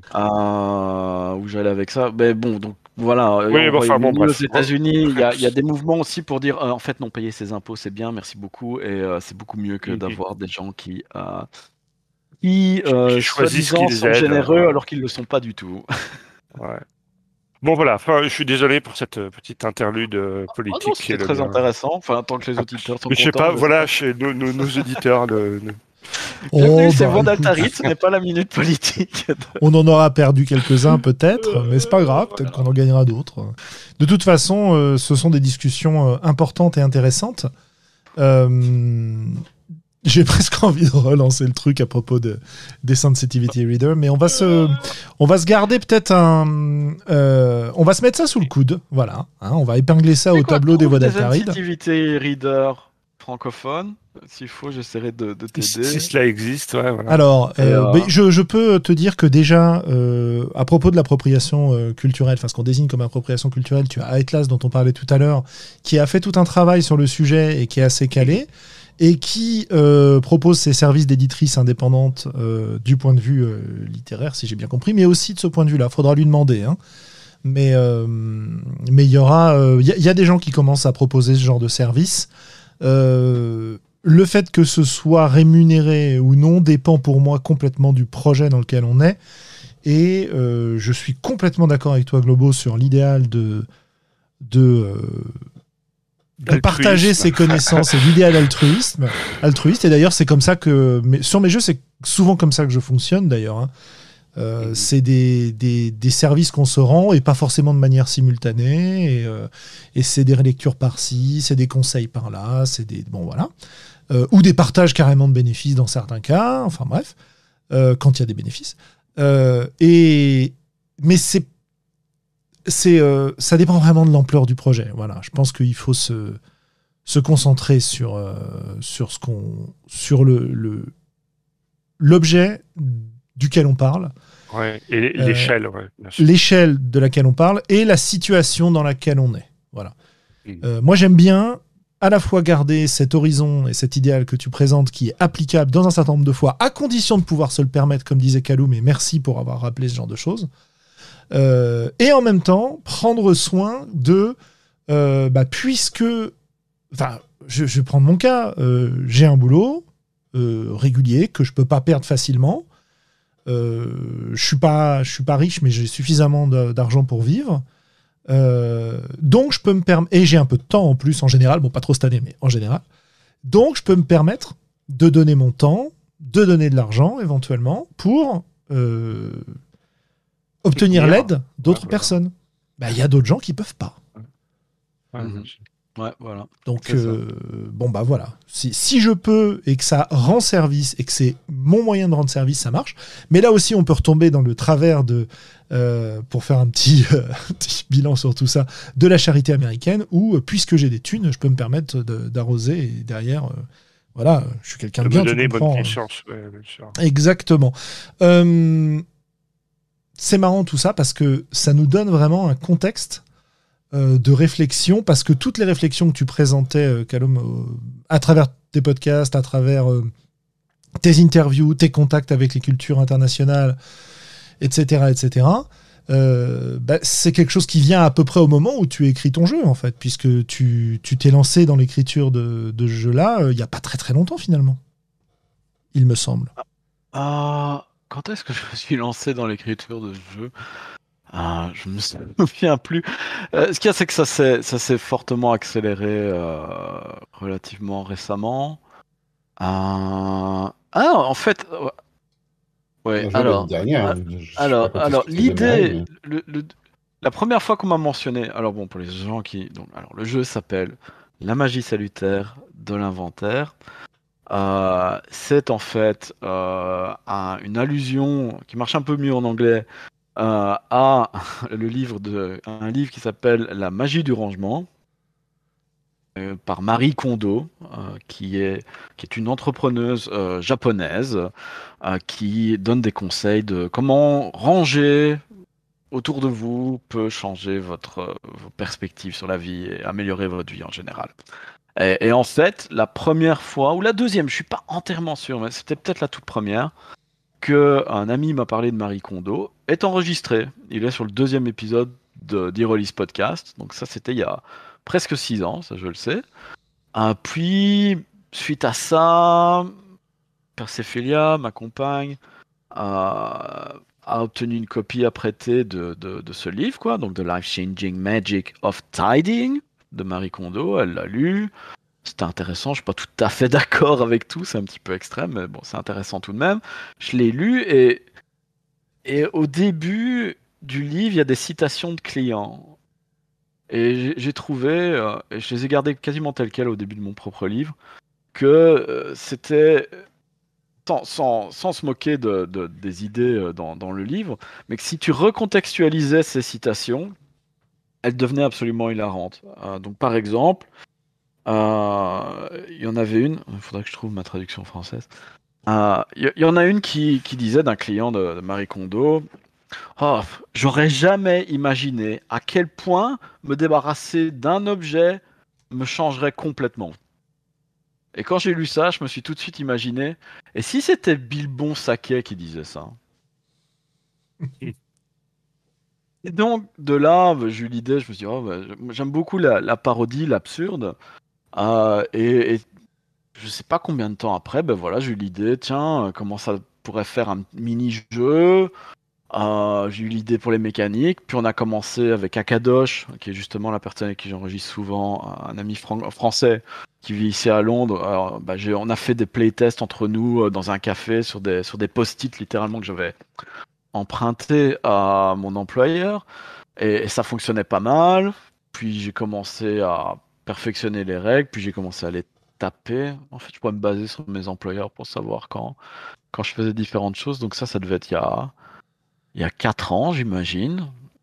Puis bon, ben voilà, en mon petit bout de chemin, un moment où j'ai un truc qui a été vraiment un encouragement pour moi, c'est j'ai, j'ai entendu une interview de James Wallis, euh, qui est fait un, un jeu qui était déjà une inspiration pour, euh, pour Paris Gondo, qui est les aventures extraordinaires du baron de Munchausen. Euh, parce que c'est un, jeu avec peu de règles, mais un aspect qui m'intéressait dans le livre de son jeu, c'est que la lecture du jeu est, amusante en soi, en fait, parce que c'est présenté comme si c'était le baron de Munchausen lui-même qui vous expliquait c'est quoi un jeu, comment son jeu fonctionne, tout en se moquant du concept que c'est un peu ridicule. Donc il y a vraiment une mise en abîme euh, de, de, ça. Donc j'aimais beaucoup et j'avais envie de faire quelque chose de similaire avec Paris Gondo euh, pour euh, faire un clin d'œil à Marie Kondo. Et en fait, j'ai entendu une interview de, James Wallis qui expliquait comment il a écrit Le Baron de Munchausen et en fait euh, sur un assez longtemps, c'est sur un, portable de l'époque, il a écrit une bonne partie du Baron Munchausen dans le train, dans le métro, avec son truc sur les, sur les genoux. Il prenait son métro et puis il écrivait 10 euh, à 20 minutes, euh, une paire de paragraphes, au fur et à mesure, mais tous les jours, comme ça, euh, quand il avait le temps. Et en fait, c'est comme ça que j'écrivais déjà mon jeu. Mais ça m'a, vraiment donné un sentiment de légitimité avec mon projet. Ça m'a vraiment encouragé. Du coup, j'ai, continué. Puis une chose, une chose menant à l'autre, j'ai commencé à faire des playtests euh, en physique. Et là, là, on était il y a euh, un peu plus d'un an. Et là, la pandémie est arrivée. Tout d'un coup, bah, bah, peut plus faire de playtests. J'ai fait deux playtests en physique avec London RPG Community, qui est un club près de chez moi. Et donc, il y a eu un petit temps mort d'un mois. Et puis là, Willem m'a invité à une partie de, de jeu où on a utilisé Miro, et tout d'un coup, c'était le déclic, c'était ah, mais est-ce que je n'arrive pas à faire euh, avec Roll20 ou d'autres plateformes de jeux de rôle? Parce que dans Paris Gondo, on a des cartes qu'on s'échange, mais on écrit sur les cartes et après on se les échange. Donc je ne voyais vraiment pas comment faire ça sur un VTT. Donc pas un vélo, un virtual tabletop. Miro me le permettait de le faire, et grâce à Willem, ben, j'ai pu le faire sur Miro. Et l'effet combiné de pouvoir faire des tests en ligne, et en plus, à cause de la pandémie, plein de conventions se sont mis en ligne, bah, tout d'un coup, je pouvais faire mes tests en ligne à Origins, pas à Gen Con, mais à des tas de conventions comme ça, avec des tas de gens différents. Euh, Origins a été annulé, et en fait, j'ai décidé de... Ok, Origins est annulé à cause d'un problème en rapport avec Black Lives Matter. Je me suis dit, ok, je vais, faire ma mini conve à moi. Je vais juste faire tourner Paris Gondo. J'ai fait une dizaine de tables. J'ai contacté tous les gens dont j'avais les, adresses e-mail en leur disant voilà, euh, j'organise ça. Euh, je vous invite à rejoindre cette partie de mon jeu. Et euh, comment dire, je vous serai invité à faire un, don caritatif, tiens, justement, à une fondation pour Black Lives Matter. Et, du coup, j'ai pu faire tourner ce jeu-là pour Chris Burge de Modifius, euh, Hardy de Chaosium, euh, des tas de gens comme ça qui sont absolument charmants, et, mais ça m'a encore plus légitimisé à continuer bah, d'avoir des gens qui étaient du professionnel du jeu de rôle et même de la, relativement grosse distribution, à bah, avoir du plaisir à jouer avec moi à mon jeu. Et bon, ben voilà, on continue, on continue comme ça. Et, maintenant, il y a une version texte qui est sortie en anglais et bientôt une version euh, texte qui sortira, euh, par, par, texte, je veux dire non illustré, euh, qui sortira en français bientôt, on espère. Top. C'est pénible parce qu'à chaque fois, tu, tu, me donnes envie de te relancer sur un autre sujet, mais on va essayer de se concentrer un peu. et on va, se, on va se concentrer sur ce note jeu. les sujets et tu me réinvites, mais on se concentre sur le sujet. C'est ça. Euh... Ce jeu, qu'est-ce que c'est? On arrête d'inviter des bavards. Qu'est-ce qu'on joue? Bah, on en invite des podcasteurs, tu sais, forcément, euh, derrière. Oui, Globo, c'est ça au final. En tant que podcasteur, j'en avais un peu. Enfin, c'est pas que j'en ai euh, assez, j'ai un grand plaisir à recevoir des gens et à leur poser des questions et qu'ils me répondent, mais à un moment, t'as quand même envie d'être celui qui est invité. Et je l'ai dit, j'écoutais Voix d'Altaride avant d'être un podcasteur, puis j'ai été podcasteur pendant des années. J'ai demandé à Julien de faire un truc pour l'anniversaire du podcast, il n'a pas voulu le faire. Willem est venu, il a trouvé ça trop bizarre, il l'a fait, mais tu sens bien quand tu l'écoutes qu'il est un peu mal à l'aise. Il a fallu que je crée un jeu pour qu'enfin on m'invite à Voix d'Altaride. Donc voilà. Bah ouais. Bah, c'est pour pousser la création qu'on fait ça. Hein. C'est pas ça. marche, ça marche. Hein. Ouais, tu t'échapperas pas. C'est quoi ce jeu? Alors, ce jeu, ce jeu débute là où la plupart des jeux. Tout, d'abord, c'est un jeu. Euh, hmm, j'ai mon pitch d'ascenseur, on appelle ça un elevator pitch en anglais, euh, qui est en anglais dans ma tête, du coup je dois, le traduire. C'est un jeu qui peut jouer sans maître de jeu, il n'y a pas de maître de jeu, tout le monde est joueur. C'est mieux si l'un des joueurs fait un petit rôle de facilitation, connaît les règles, etc. Et il y a des textes à lire tout haut. pour 3 à 6 personnes. et qui donne fait un hommage euh, truculent pour les règles d'encombrement euh, qui sont communes au jeu de, d'exploration de, donjons. Euh, le jeu débute là où la plupart des explorations de donjons se terminent. Vous êtes à la fin d'un donjon. Vous, avez, vous venez de vaincre, d'avoir chassé, endormi, négocié ou assassiné le, boss du donjon et vous avez trouvé du butin, du superbe butin. Euh, maintenant, euh, vous devez choisir.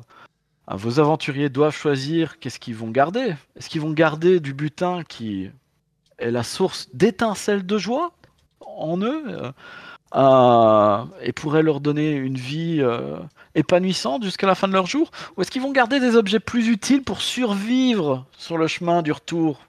Du donjon, pour sortir du donjon et puis aller euh, prendre la, route euh, qui vous les ramène chez eux bah, C'est ce que euh, les aventuriers doivent décider. Et donc en concept c'est ça, et dans le fonctionnement, bah, c'est un jeu où en flashback vous créez très rapidement ce qu'était le donjon. vous choisissez votre classe de personnage et vous développez c'est qui votre personnage. Vous avez mais votre personnage est défini uniquement par leur inventaire de départ, qui est une collection d'objets avec euh, qui est tout à fait ridicule. Euh, le magicien a un livre de sorts de niveau 1 et euh, le barbare a une tasse en crâne souvenir. donc ils ont leur inventaire de départ, puis ils tirent des, des dés pour avoir les caractéristiques de deux objets qu'ils ont trouvés. et les joueurs doivent inventer une description et un nom pour cet objet qui reflète ces caractéristiques. Donc les caractéristiques, vous avez l'encombrement, forcément. Euh, c'est un D6, hein. donc à chaque fois ça va de 1 à 6. L'encombrement, euh, qui encombrement 1, bah, c'est un anneau qui est pas maudit ni rien, ou une chemise qui est facile à porter, une gourde, une potion, un livre de sorts. Un encombrement de 6, bah, c'est un piano. Donc vous allez vous trimballer votre piano à gauche, à droite. C'est l'encombrement. Vous avez l'utilité, parce que c'est très utile. Euh, bah, par exemple, une utilité de 1, c'est cette pierre que j'ai, qui me rappelle ma mère. Elle est très belle, elle me rappelle ma mère, mais elle n'est pas très utile. Je veux dire, je peux la lancer à quelqu'un ou essayer de casser une vitre avec, mais euh, c'est pas très utile, une pierre, quand on y réfléchit. Une utilité de 6, c'est une épée super bien équilibrée, trop tranchante. C'est un kit d'ouverture, de, de, crochetage de serrure tellement efficace que euh, même un barbare, il sait ouvrir les portes avec ce kit de crochetage de serrure. Et en fait, l'utilité, en plus, elle a l'affiliation. Donc si c'est un objet de votre classe, si vous êtes roublard et que vous avez le kit qui est fait pour un roublard, bah, le roublard, il pourra même ouvrir des murs sans porte avec ce kit, tellement il est bien. Parce que ça devient 12 au lieu de 6, ce qui est vraiment incroyable. Excellent. Je t'interromps une seconde. Je t'interromps une seconde parce qu'il y a Globo qui nous fait de l'écho. Non Si, si. ouais, mais, que dois-je faire? Bah, je sais pas, ton micro est très sensible. Je vous faisais de l'écho avant ou euh, Bah, je sais pas. C'est nouveau? C'est oui, ça vient d'arriver là. Je parle peut-être un peu plus fort que tu as monté le son, du coup, ça. non, mais voilà, mais je vais, je vais couper, euh, je vais faire du push to talk. Oui, bon, ça va, c'est pas, c'est pas désagréable. Hein. Euh, pardon, reprends. Pas de problème. la dernière caractéristique, toujours globaux en écho. Ouais, ouais. Sinon, je vais lui. Je, Globo, je, te rends muet et puis tu te redémuteras pour parler. Voilà. Vas-y, Calum. Ah, mais ça marchait pas. Euh, bon, l'émotion. La dernière. Oui. Caractéristique. L'émotion. Ah, on l'a fait avec l'écho, c'est plus dramatique, c'est pas grave. L'émotion, que Paris Gondo vous dira que c'est la plus importante des caractéristiques. C'est celle qui va faire si vous êtes épanoui à la fin de, votre carrière d'aventurier. Euh, une émotion de 1, bah, c'est un objet produit en masse, mais pas difficile à retrouver. Ou c'est un objet qui est laid. Ou c'est un objet qui a appartenu à quelqu'un de, que vous aimez pas du tout, qui est pas populaire. Euh, peut-être un, ouais, quelqu'un qui a dit des conneries sur Twitter, par exemple, et qui s'est fait cancel, il aurait un en émotion. Euh, je détaille un peu plus. 3 en émotion, bah, ça peut être quelqu'un de proche de vous, par exemple, ou c'est une petite célébrité. Par exemple, Julien, tu as 3 en émotion, ça pourrait être un micro avec lequel tu as enregistré beaucoup de voix d'altarite, ça pourrait avoir 3 en émotion. euh, 3 en émotion, ça peut être quelque chose de personnel. Votre explication 3 en émotion, ça peut être à nouveau cette pierre qui me rappelle ma mère, Martha. Euh, le seul truc important dans ce souvenir, c'est que quand euh, euh, vous expliquez l'émotion, si un autre joueur prend l'objet, ben, l'émotion sera toujours 3 pour cette personne. Donc cette personne doit expliquer pourquoi euh, cette pierre euh, qui me rappelle ma mère Martha, euh, ça fait 3 pour eux aussi. Ben, ils diront peut-être bah, ma mère s'appelait Martha aussi. Ça me rappelle quelque chose vaguement. mais Quelque chose. Et 6. Un Star Wars, je crois. C'était dans Star Wars. Oui, voilà. ou un truc Marvel, un truc comme ça. 6 en émotion, ben voilà, ça a appartenu à quelqu'un d'adoré, exceptionnel, que, que, tout le monde aime. L'objet est super beau et super rare. Et euh, par exemple, c'est lié à la légende de la célébrité. Par exemple, c'est l'arc à flèche de Robin des Bois. Pas son chapeau, ses bottes, c'est son arc à flèche. Ce qui est vraiment exceptionnel. C'est un D20 euh, qui appartient à Matthew Mercer ou à Mathieu B. Ah, c'est pareil. Hein. Mathieu B, bien ah. sûr, bien sûr. ça vaudra 6 euh, en émotion.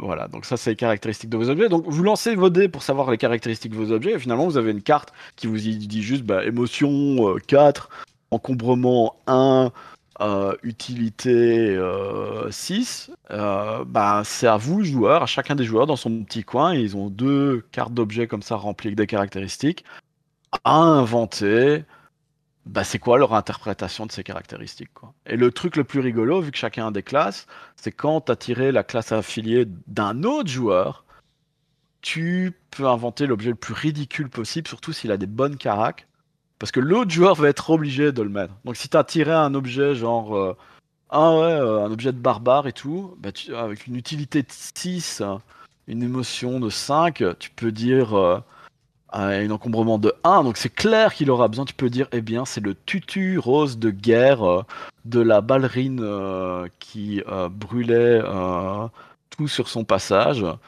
Et tu t'inventes une description, et après le joueur devra expliquer son barbare en train d'enfiler le tutu, etc. Quoi. D'accord. J'ai euh, redonné la parole à Globo qui ne nous fait plus d'écho, donc c'est formidable. Mais non, mais parce que j'ai cliqué sur mon machin, donc euh, voilà. ça marche.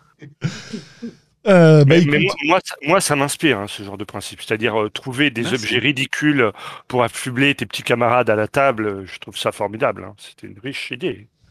L'étape suivante, c'est que donc il y a ce moment après on fait l'échange des objets et, la, limite c'est l'encombrement évidemment quoi. Et suivant les classes, tu peux porter plus ou moins. Donc il y, a des choix à faire de ce que tu vas garder, mais ce que ce qui est important, ce que je dis toujours aux joueurs et que j'essaye d'encourager quand je, facilite une partie, c'est euh, faut pas juste mettre la carte au milieu de la table en disant oh, je me débarrasse de, de mon livre de sort niveau 1 euh, voilà je le mets au milieu de la table.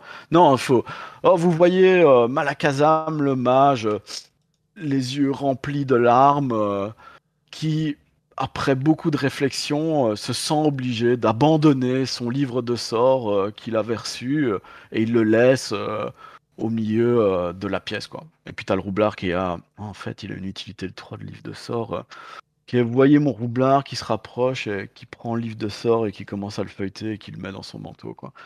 plus, il y a un côté, il y a une mécanique qui est un peu sèche comme ça, mais euh, autour de ça, ça peut être vraiment une structure, une fondation pour pour faire du roleplay qui est qui peut être vraiment fun en fait.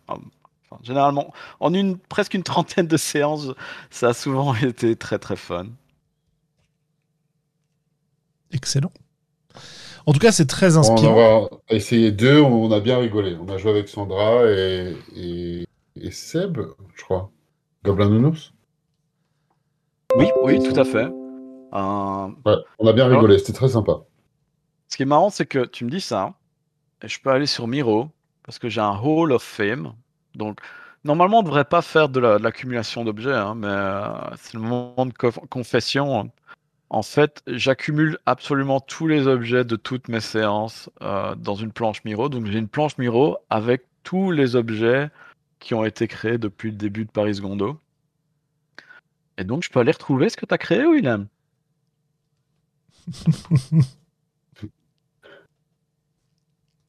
Alors, c'était Assez silly. Bon voilà, juste pour, continuer l'explication, euh, après cet échange, vous, constituez votre euh, inventaire final avec vos derniers objets, euh, sachant que les caractéristiques auront différents effets sur la suite.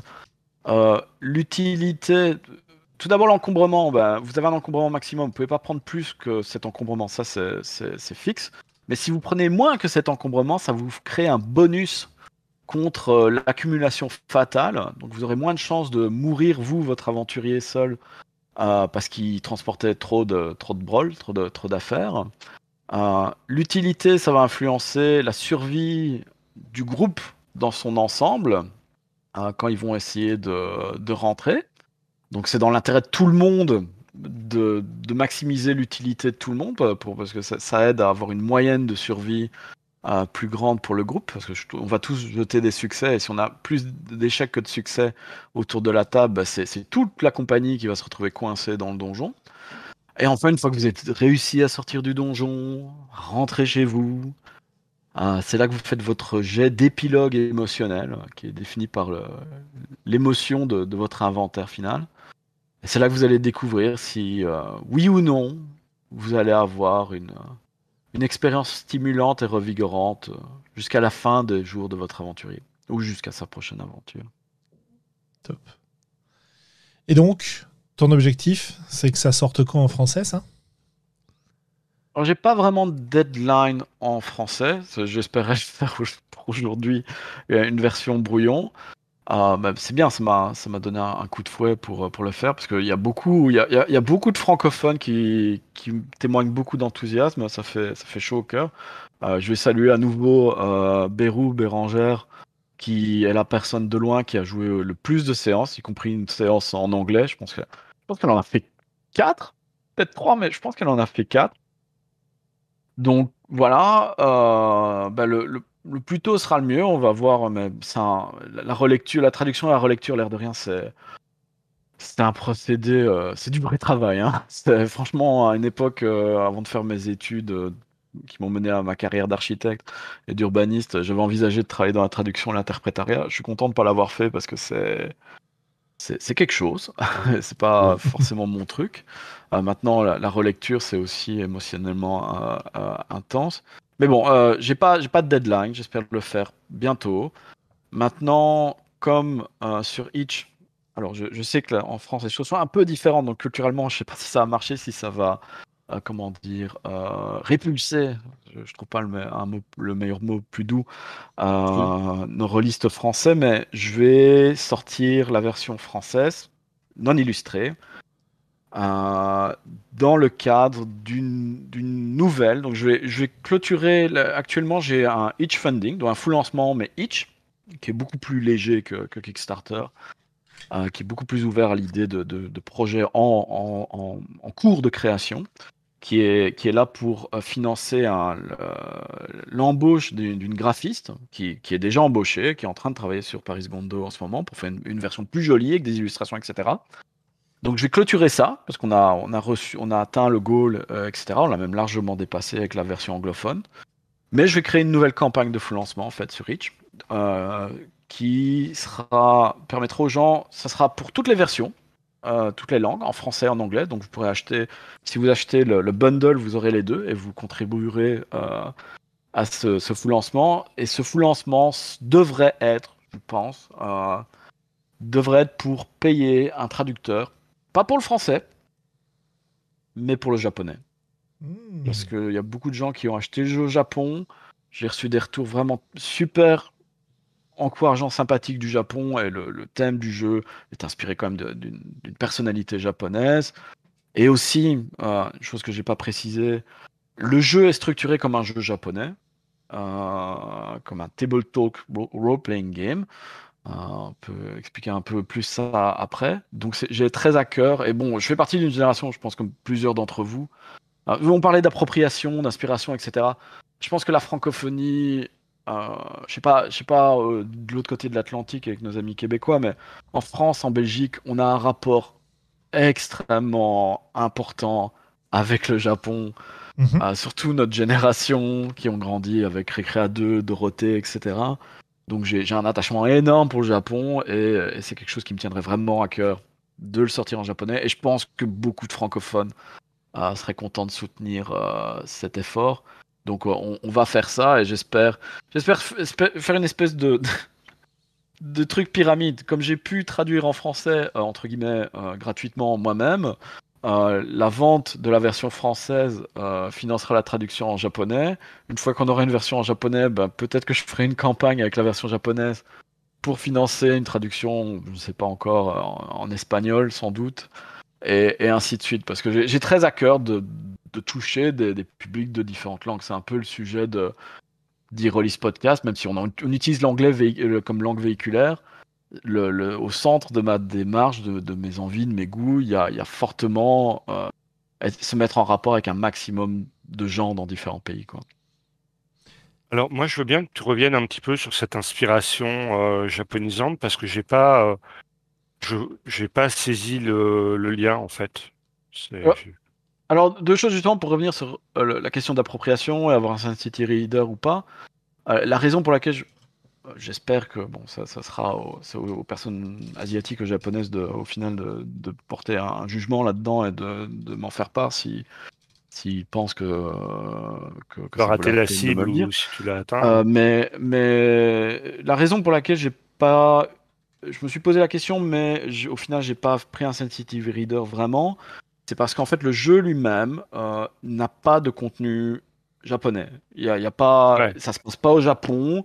Euh, je l'aurais pas fait non plus si Marie Kondo elle-même, dans sa démarche, dans ce qu'elle euh, faisait, ce dont elle faisait la promotion, il y avait un côté très, il y a, un côté, comment dire, y a un côté spirituel comme la méditation, ce genre de choses, mais pas, il n'y a pas un côté dans ce que Marie Kondo fait qui est lié à une religion, à une foi. Elle parle, de, elle parle notamment de philosophie, de feng shui, mais elle les mentionne elle, elle présente pas sa, méthode à elle comme quelque chose qui font partie de, de quelque chose de religieux. Parce que dans ce cas-là, je ne me serais pas permis de le, faire. Euh, donc, donc le jeu lui-même n'a rien de japonais, mais l'inspiration pour le jeu est une personne japonaise. Euh, néanmoins, le jeu, sa structure, est inspirée des jeux japonais dans le sens où euh, ce que j'ai découvert au cours de la, du développement de mon jeu, je suis tombé sur une vidéo de Kotodama Heavy Industries, je vais la retrouver pour vous, euh, qui euh, donc Kotodama Heavy Industries est une boîte qui publie Shinobigami, mhm. un Modern Ninja RPG. Et, et, donc voilà, ils, ils sortent un jeu qui est japonais et ils ont fait une campagne Kickstarter pour traduire ce jeu japonais et le publier en anglais. Mais ils l'ont fait euh, de manière euh, sans changer le format du jeu. Et, donc je suis tombé sur une vidéo qui expliquait c'était quoi le format de ce jeu. Et le format de ce jeu, en fait, euh, le format des jeux au Japon est le suivant. quand vous prenez un jeu de rôle japonais, souvent il est, il est de poche. Et si vous le tenez en main, vous vous rendrez compte qu'en fait la tranche du livre, la moitié ou des pages, euh, elles sont noires et le reste est blanc. Et en fait, c'est parce qu'il y a deux parties dans, un livre de jeu de rôle japonais souvent. Et la première partie, c'est ce qu'ils appellent un replay. Et, la deuxième partie, c'est la partie où il y a les règles. Et le replay, en fait, c'est une transcription complète d'une séance de jeu complète du jeu. Donc en fait, c'est un actual play. Donc c'est les Critical Role et euh, le joueur du grenier, euh, je sais plus comment ça s'appelait, euh, mais sous forme de texte. Avec même, ah ben le joueur dit une blague en hors de personnage, il se lève pour aller aux toilettes, il reprend du popcorn ou quoi. tout ça est indiqué dedans. C'est un une, une, retranscription de la séance, un procès verbal avec très peu d'éléments retirés. Euh, et, ce que je trouve fascinant, c'est que euh, du coup, les, au Japon, apparemment, euh, il y a une culture de l'actuel play qui précède l'Internet. Puisque ils avaient tout ça en, imprimé et ils s'échangeaient les livres. Et la, manière, si j'ai bien compris, si j'en crois Kotodama, que, ça marche, c'est que généralement, bah, les, fans de jeux de rôle japonais ont leur livre de jeux de rôle, ils ont acheté leur nouveau livre de jeux de rôle chez le libraire ou ils l'ont reçu par la poste. Ils vont pour le boulot, ils sont dans leur métro, ils lisent leur livre de jeu de rôle, ils lisent le replay. Comme vous et moi, enfin moi c'est mon cas en tout cas dans mon expérience à Londres, j'écoute un petit replay comme ça sur le chemin, quoi. Euh, comme j'écoutais She's a Super Geek avec Sendalino par exemple, et ça me donne envie de faire le jeu de rôle. Et donc le concept au Japon c'est que tu lis ce replay, euh, à ton aller et ton retour au cours de, ton, euh, je sais plus comment ça s'appelle en français, commuting, en fait ton, petit trajet du, comment on appelle ça en français déjà? Porte un nom. Il n'y a pas trop de noms, je crois, c'est ton trajet. Soit, ok. Euh, enfin bon, voilà, euh, ton trajet aller et retour dans, les transports en commun, tu as, lu le replay sur ta journée, et si, si ça t'a plu, bah, tu as les règles maintenant, et tu peux jouer le jeu. C'est intéressant parce que moi, Shinobigami, euh, j'ai baqué le jeu et du coup, je l'ai découvert par petits bouts au fur et à mesure. Et en fait, je l'ai pas lu comme ça, tu vois. Mmh et, du coup, j'avais pas perçu. Euh, alors effectivement, puisque tu en parlais, je viens de récupérer euh, le bouquin qui est à ma droite et, et de me dire ah oui, tiens, c'est rigolo. C'est vrai que c'est comme ça, quoi. T'as tellement l'habitude de l'autre que t'as même pas fait attention qu'il y avait un format différent. Mais non, mais c'est du fluff. Non, mais c'est que voilà, non mais c'est pas que c'est du fluff, c'est que euh, l'auteur il a partagé des petits bouts, des machins, des bidules. Au début c'était pas complet, donc il y avait des résumés de règles par-ci, des trucs que tu trouvais sur le net par ça. Et quand je m'y suis intéressé, que je me suis intéressé aux règles, en fait je l'ai lu en patchwork. Et, et quand j'ai reçu le bouquin en entier. Euh, bah, c'était le confinement, machin. Je me suis pas dit que j'allais le faire jouer et j'ai pas mis le nez dedans, tu vois. J'ai pas réouvert le bouquin euh, depuis que je l'ai reçu et du coup, euh, c'est très rigolo de d'attirer. Mon... C'est aussi l'habitude d'avoir un, extrait de partie euh, qui, qui est lié à la règle en question, qui est citée dans le bouquin. C'est un peu la structure. et mon éditeur maintenant a, enfin, je suis extrêmement content de l'éditeur que j'ai engagé, Chris S. Sims, qui, a travaillé sur les Players and Books, sont les, livres, les manuels du joueur de Donjons et Dragons 3, 4 et 5, ainsi qu'Acquisition Incorporated. J'ai trop, trop, heureux de, trouver cette personne pour le faire. Et, il m'a posé la question hein, euh, est-ce que le replay, on le casse pas pour le mettre dans les sections de règles? Voilà, que je voulais faire hommage à, l'inspiration à Marie Kondo et au Japon. Euh, non, je, tenais au replay et je, tenais au replay pour deux autres raisons aussi. La, la première, c'est que j'ai découvre beaucoup de jeux par l'actual play en audio. Euh, donc ça me parlait, enfin j'enregistre des actual play, voilà, j'en ai fait un avec Willem sur Nephilim, hein, je me laisse plug. Euh, donc j'en fais souvent et j'ai été introduit à beaucoup de jeux de rôle comme ça, donc ça me parlait beaucoup cette idée de, présenter un jeu de rôle comme ça. Et en, tant qu'auteur du jeu, d'un côté, d'un côté ça me faisait un peu de, pas du fluff, mais de, remplissage pour mon jeu qui fait, dont les règles font, euh, je sais pas, une, quinzaine de pages. Euh, le replay en fait une, euh, trentaine, quarantaine. Donc, mais le problème de mon jeu, c'est que c'est pas un jeu une page. Je sais pas. Je, je voulais, dans ma démarche de faire un jeu, je voulais aussi, c'était une, presque une démarche de, de, management de projet. Je voulais faire quelque chose qui était, qui était plus que je crée un, système et je le sors.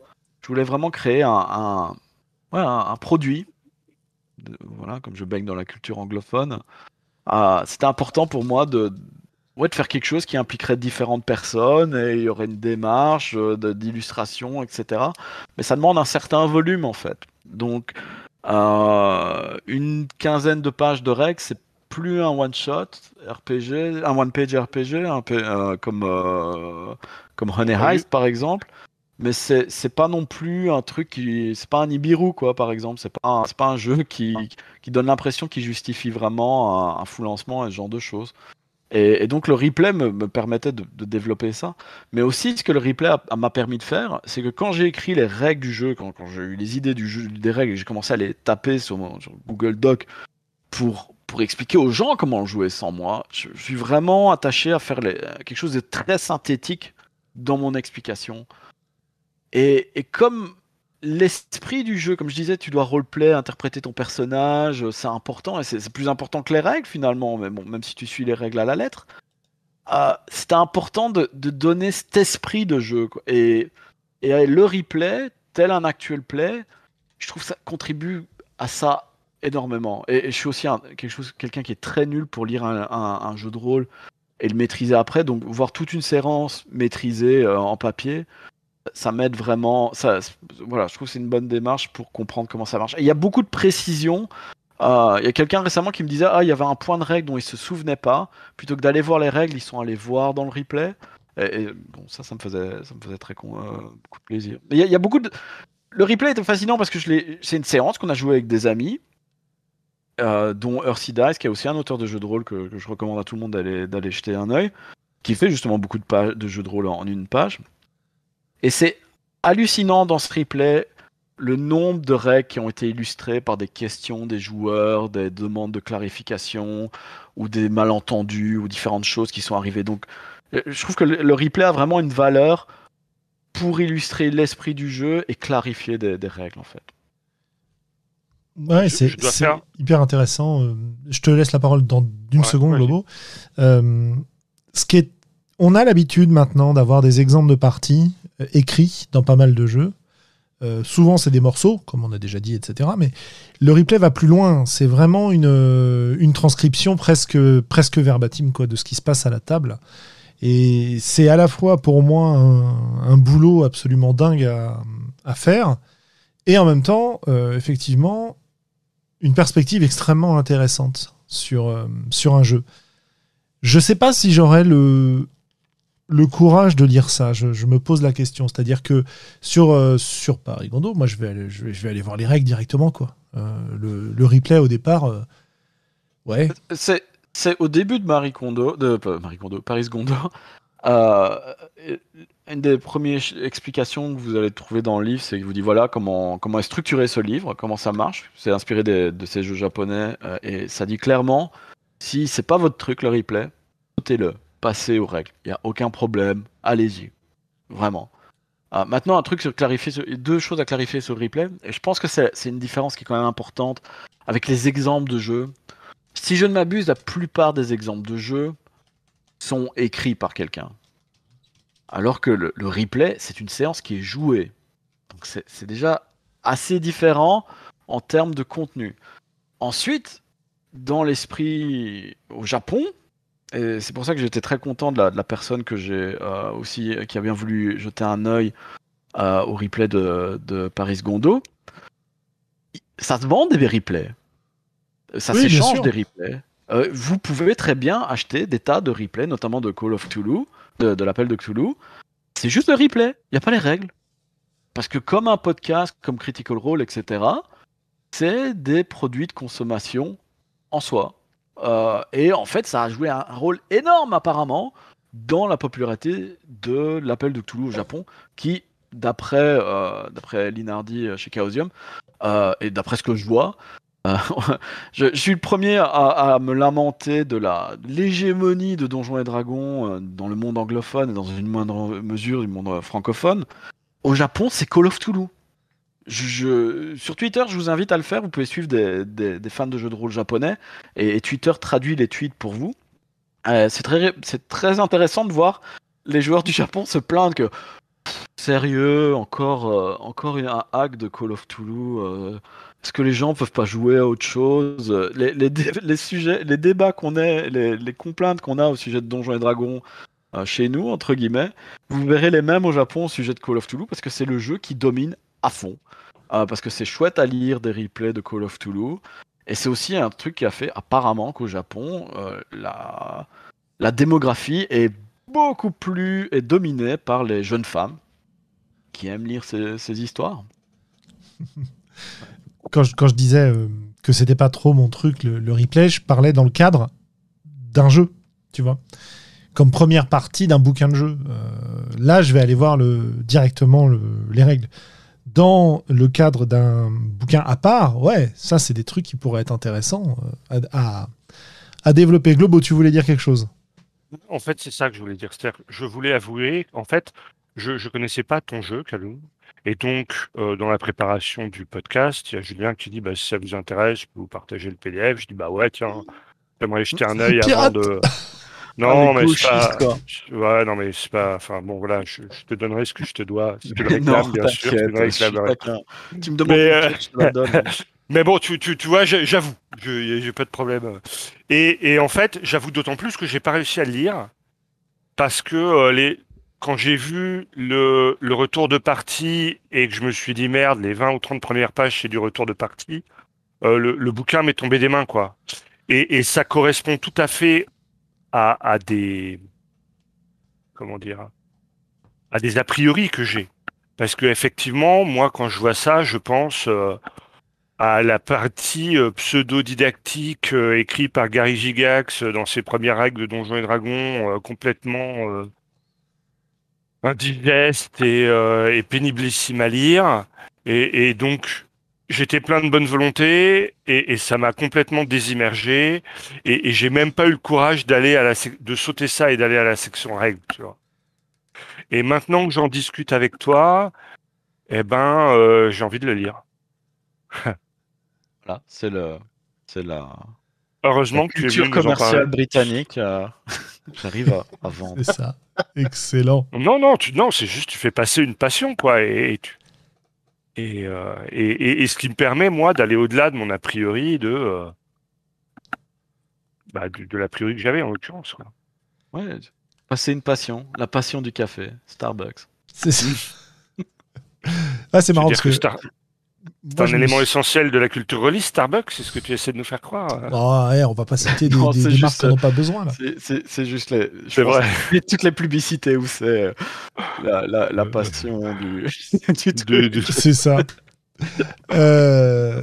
Ouais, je disais, c'est marrant parce que tu vois, c'est ma grande passion. Ça t'a viré du, ça t'a désimmergé, Globo. Tu disais, de, mon côté, moi, je me suis dit non, bah, je, je garde ça pour plus tard. Tu vois, c'est, c'est, je me suis pas dit je vais jamais le lire. Je me suis dit non, je vais le lire plus tard. Je vais commencer par regarder les règles. Donc c'est intéressant les réflexes différents que ça peut créer chez les gens. on s'approche de la fin de l'émission. Du coup, j'avais une dernière question pour relayer celle de d'Airwick. Est-ce que tu peux, euh, en deux mots, nous parler du, du financement Itch, ce que c'est, comment ça marche, le Itch Funding? Alors, au départ, ce que je pensais faire pour euh, Paris Gondo, c'était faire un. Alors, j'ai bien écouté les gens que j'interviewe, des gens, des amis aussi qui ont fait des campagnes euh, de full lancement sur Kickstarter. Notamment Gary Harper euh, qui, a travaillé pour Modifuse, qui s'occupait de Conan, et John Carter. Et Star, Star, Trek n'a pas été full lancé, mais soit. et, bon, on m'a donné toute une série de conseils en concernant ce qu'il ce qu'il fallait en tant que public, parfois on voit ah il lance une Kickstarter et puis puis voilà il commence la promotion, etc. Il y, a, beaucoup de travail à faire en amont d'un full lancement euh, comme ça.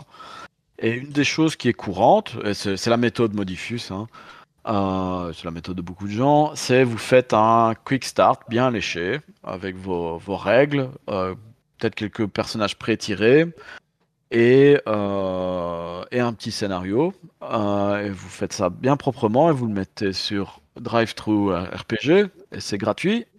Et les gens le téléchargent, ça leur donne envie du jeu, ils peuvent faire déjà une partie.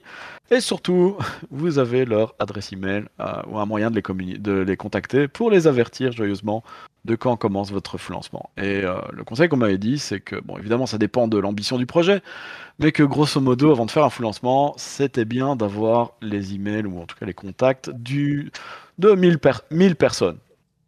Paris Gondo, c'est pas, euh, c'est pas Conan le barbare niveau euh, ambition, mais bon, certes. donc au départ, je pensais faire ça, puis très vite, en regardant le jeu qui prenait place, je me suis rendu compte, mais moi je sais pas faire un Kickstart parce que parce que tu crées pas tes personnages. Enfin, si tu crées tes personnages, mais c'est ridicule de faire. C'est le jeu de créer le personnage et de faire ce qui se passe. Euh, le jeu fait la taille d'un kickstart, donc, euh, donc ah, je sais pas comment on appelle ça un, kickstart en français parce que j'imagine quick start. Oui, déjà moi-même je les prononce mal. Quick start, kickstart, c'est pas la même chose. Un kit. Un, un... pardon? On dit un kit de démarrage souvent. Un kit de démarrage, voilà, un kit de démarrage. mon jeu fait la taille d'un kit de démarrage. donc, euh, donc à un moment, je me suis dit, est-ce que je sors le replay? Mais après, euh, j'ai bien envie de vendre aux gens, attaquer les démographies comme Globo notamment, même hmm. s'ils n'aiment pas les replays. Donc je savais pas trop quoi mettre euh, dans mon, dans mon, sur DriveThru, etc. Et puis j'ai participé au très accueillant, je recommande à tout le monde qui parle anglais et s'intéresse à la conception de euh, au Game, Design Lounge de Jason Pitre. Qui était là dans notre précédent épisode. Parfait, voilà, excellent. Into the Void, euh, allez, euh, allez sur Kickstarter le soutenir et allez voir son interview en anglais chez moi aussi. Le... Et donc, donc c'est Game Design Lounge, c'est juste une, on se retrouve sur Zoom ou l'équivalent, et vous êtes avec deux game, game designers et tu tu lances une question et les gens répondent, etc. Et donc j'ai amené cette question en disant, bah voilà, je sais pas trop quoi faire. Et en fait, on m'a expliqué, euh, Ichio, j'en avais entendu parler, euh, grâce notamment à Black Lives Matter, où ils ont fait ce, gros bundle euh, de fou. C'est le moment où moi j'ai rejoint Ichio en tant que consommateur. Et, ce qu'on m'a expliqué, c'est comment Ichio, en fait, c'est vraiment une, communauté de développement de jeux. Quoi. Les gens aiment voir un jeu évoluer. Donc c'est normal de sortir là un jeu qui n'est pas dans sa phase terminée. Les gens vont l'acheter, il va être mis à jour, vous faites des versions, ils soutiennent, etc. Et ça, c'était beaucoup plus approprié avec là où je me trouvais avec euh, Paris Gondo, même si techniquement Paris Gondo était plus avancé. Ce que j'ai sorti sur Itch.io pour les standards d'Itch.io était plus avancé. Je veux dire, j'ai déjà engagé Chris euh, pour faire le rôle d'éditeur. Donc le texte était finalisé. Donc il était déjà beaucoup plus fini que, d'autres trucs, mais c'était une manière plus légère. Vous pouvez faire un goal avec une jauge qui se remplit. Euh, et ça a été une bonne manière pour moi de dire ben voilà, j'ai sorti la version sans illustration en anglais. Euh, on a un petit objectif qui était, je crois, 500 dollars que j'avais mal calculé. c'était pas assez, mais bon, c'était pas grave.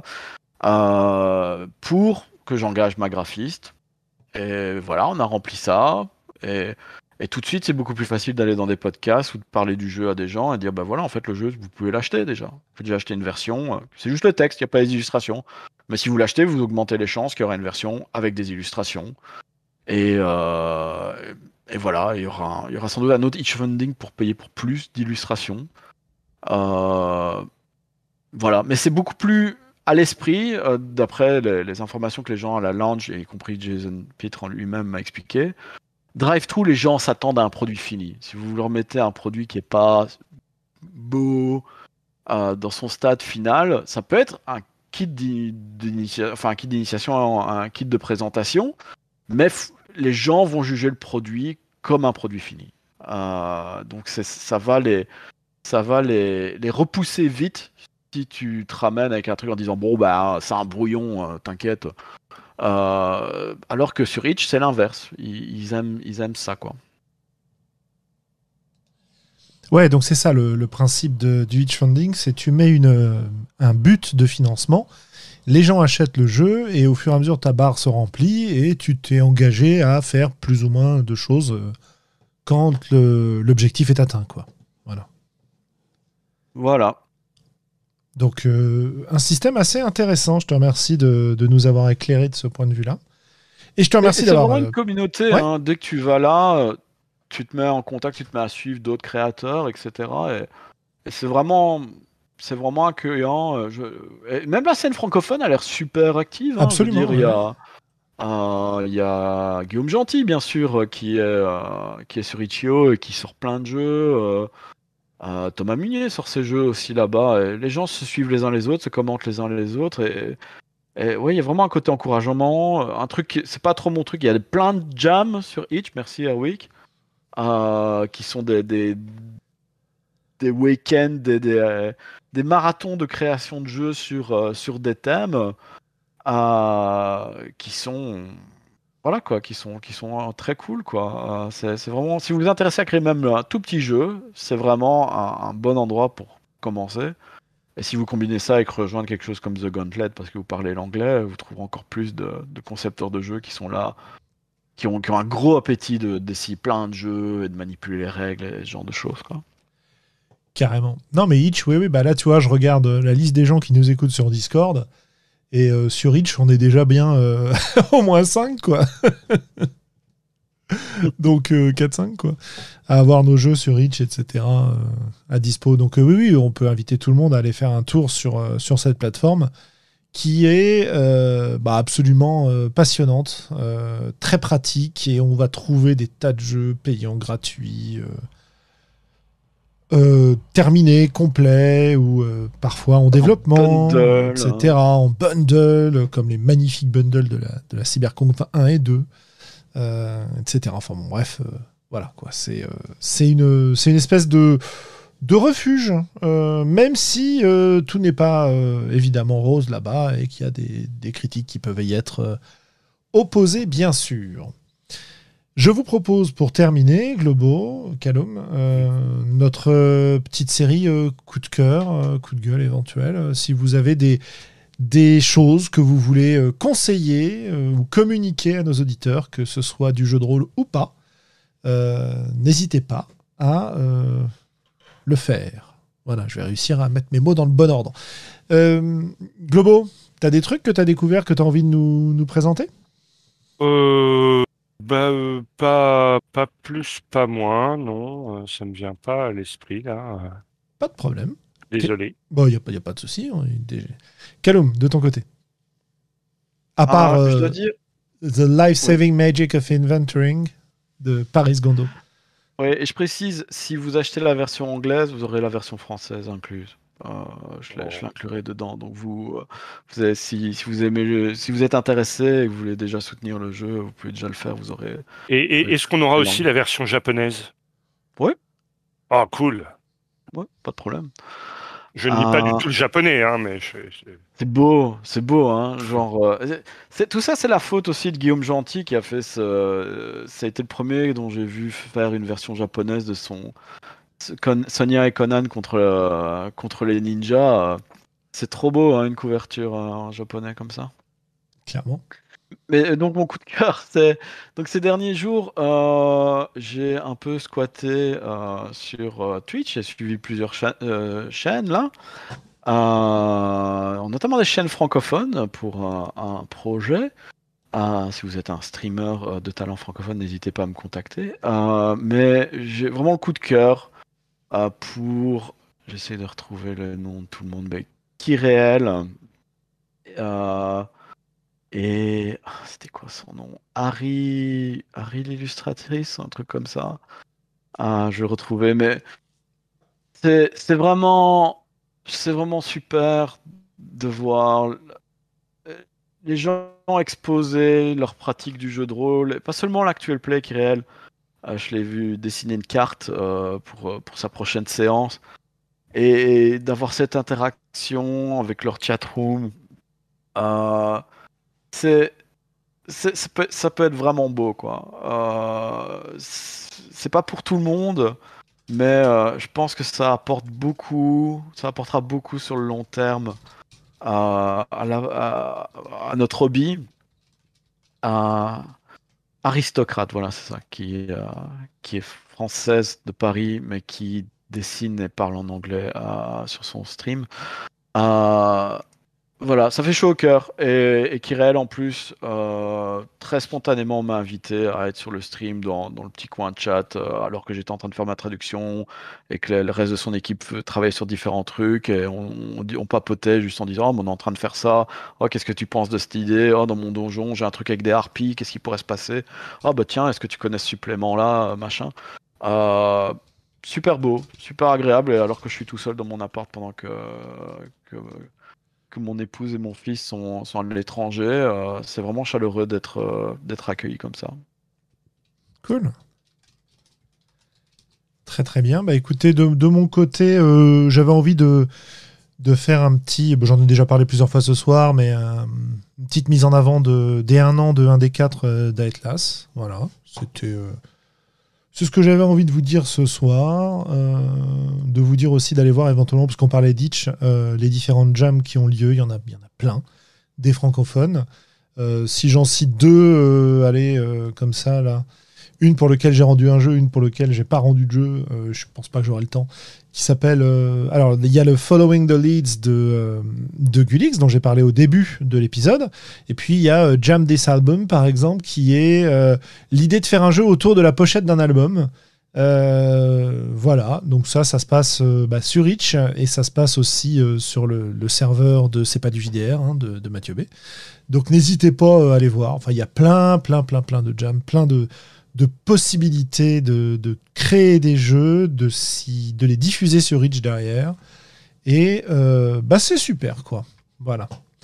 Donc n'hésitez pas. Sur ce. tu maîtrises une partie d'un de tes jeux. Moi, j'essaie de me tenir, je, n'achète que des jeux auxquels j'ai joué. Euh, c'est mal barré. Pour jouer. Donc si, si j'aimerais beaucoup jouer à un de tes jeux. c'est mal barré. Les derniers, c'est des solos. Et ceux d'avant, ah c'est sans MJ.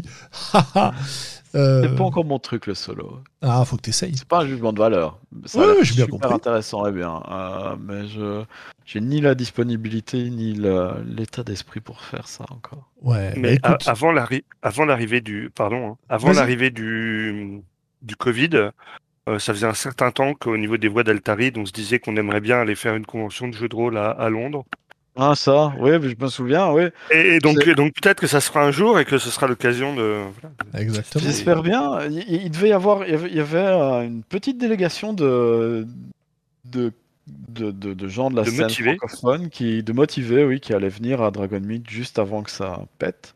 Il y avait même une délégation portugaise aussi que j'avais réussi à motiver, donc j'ai vraiment hâte de celle-là. Et puis Bardaf, c'est l'embardé.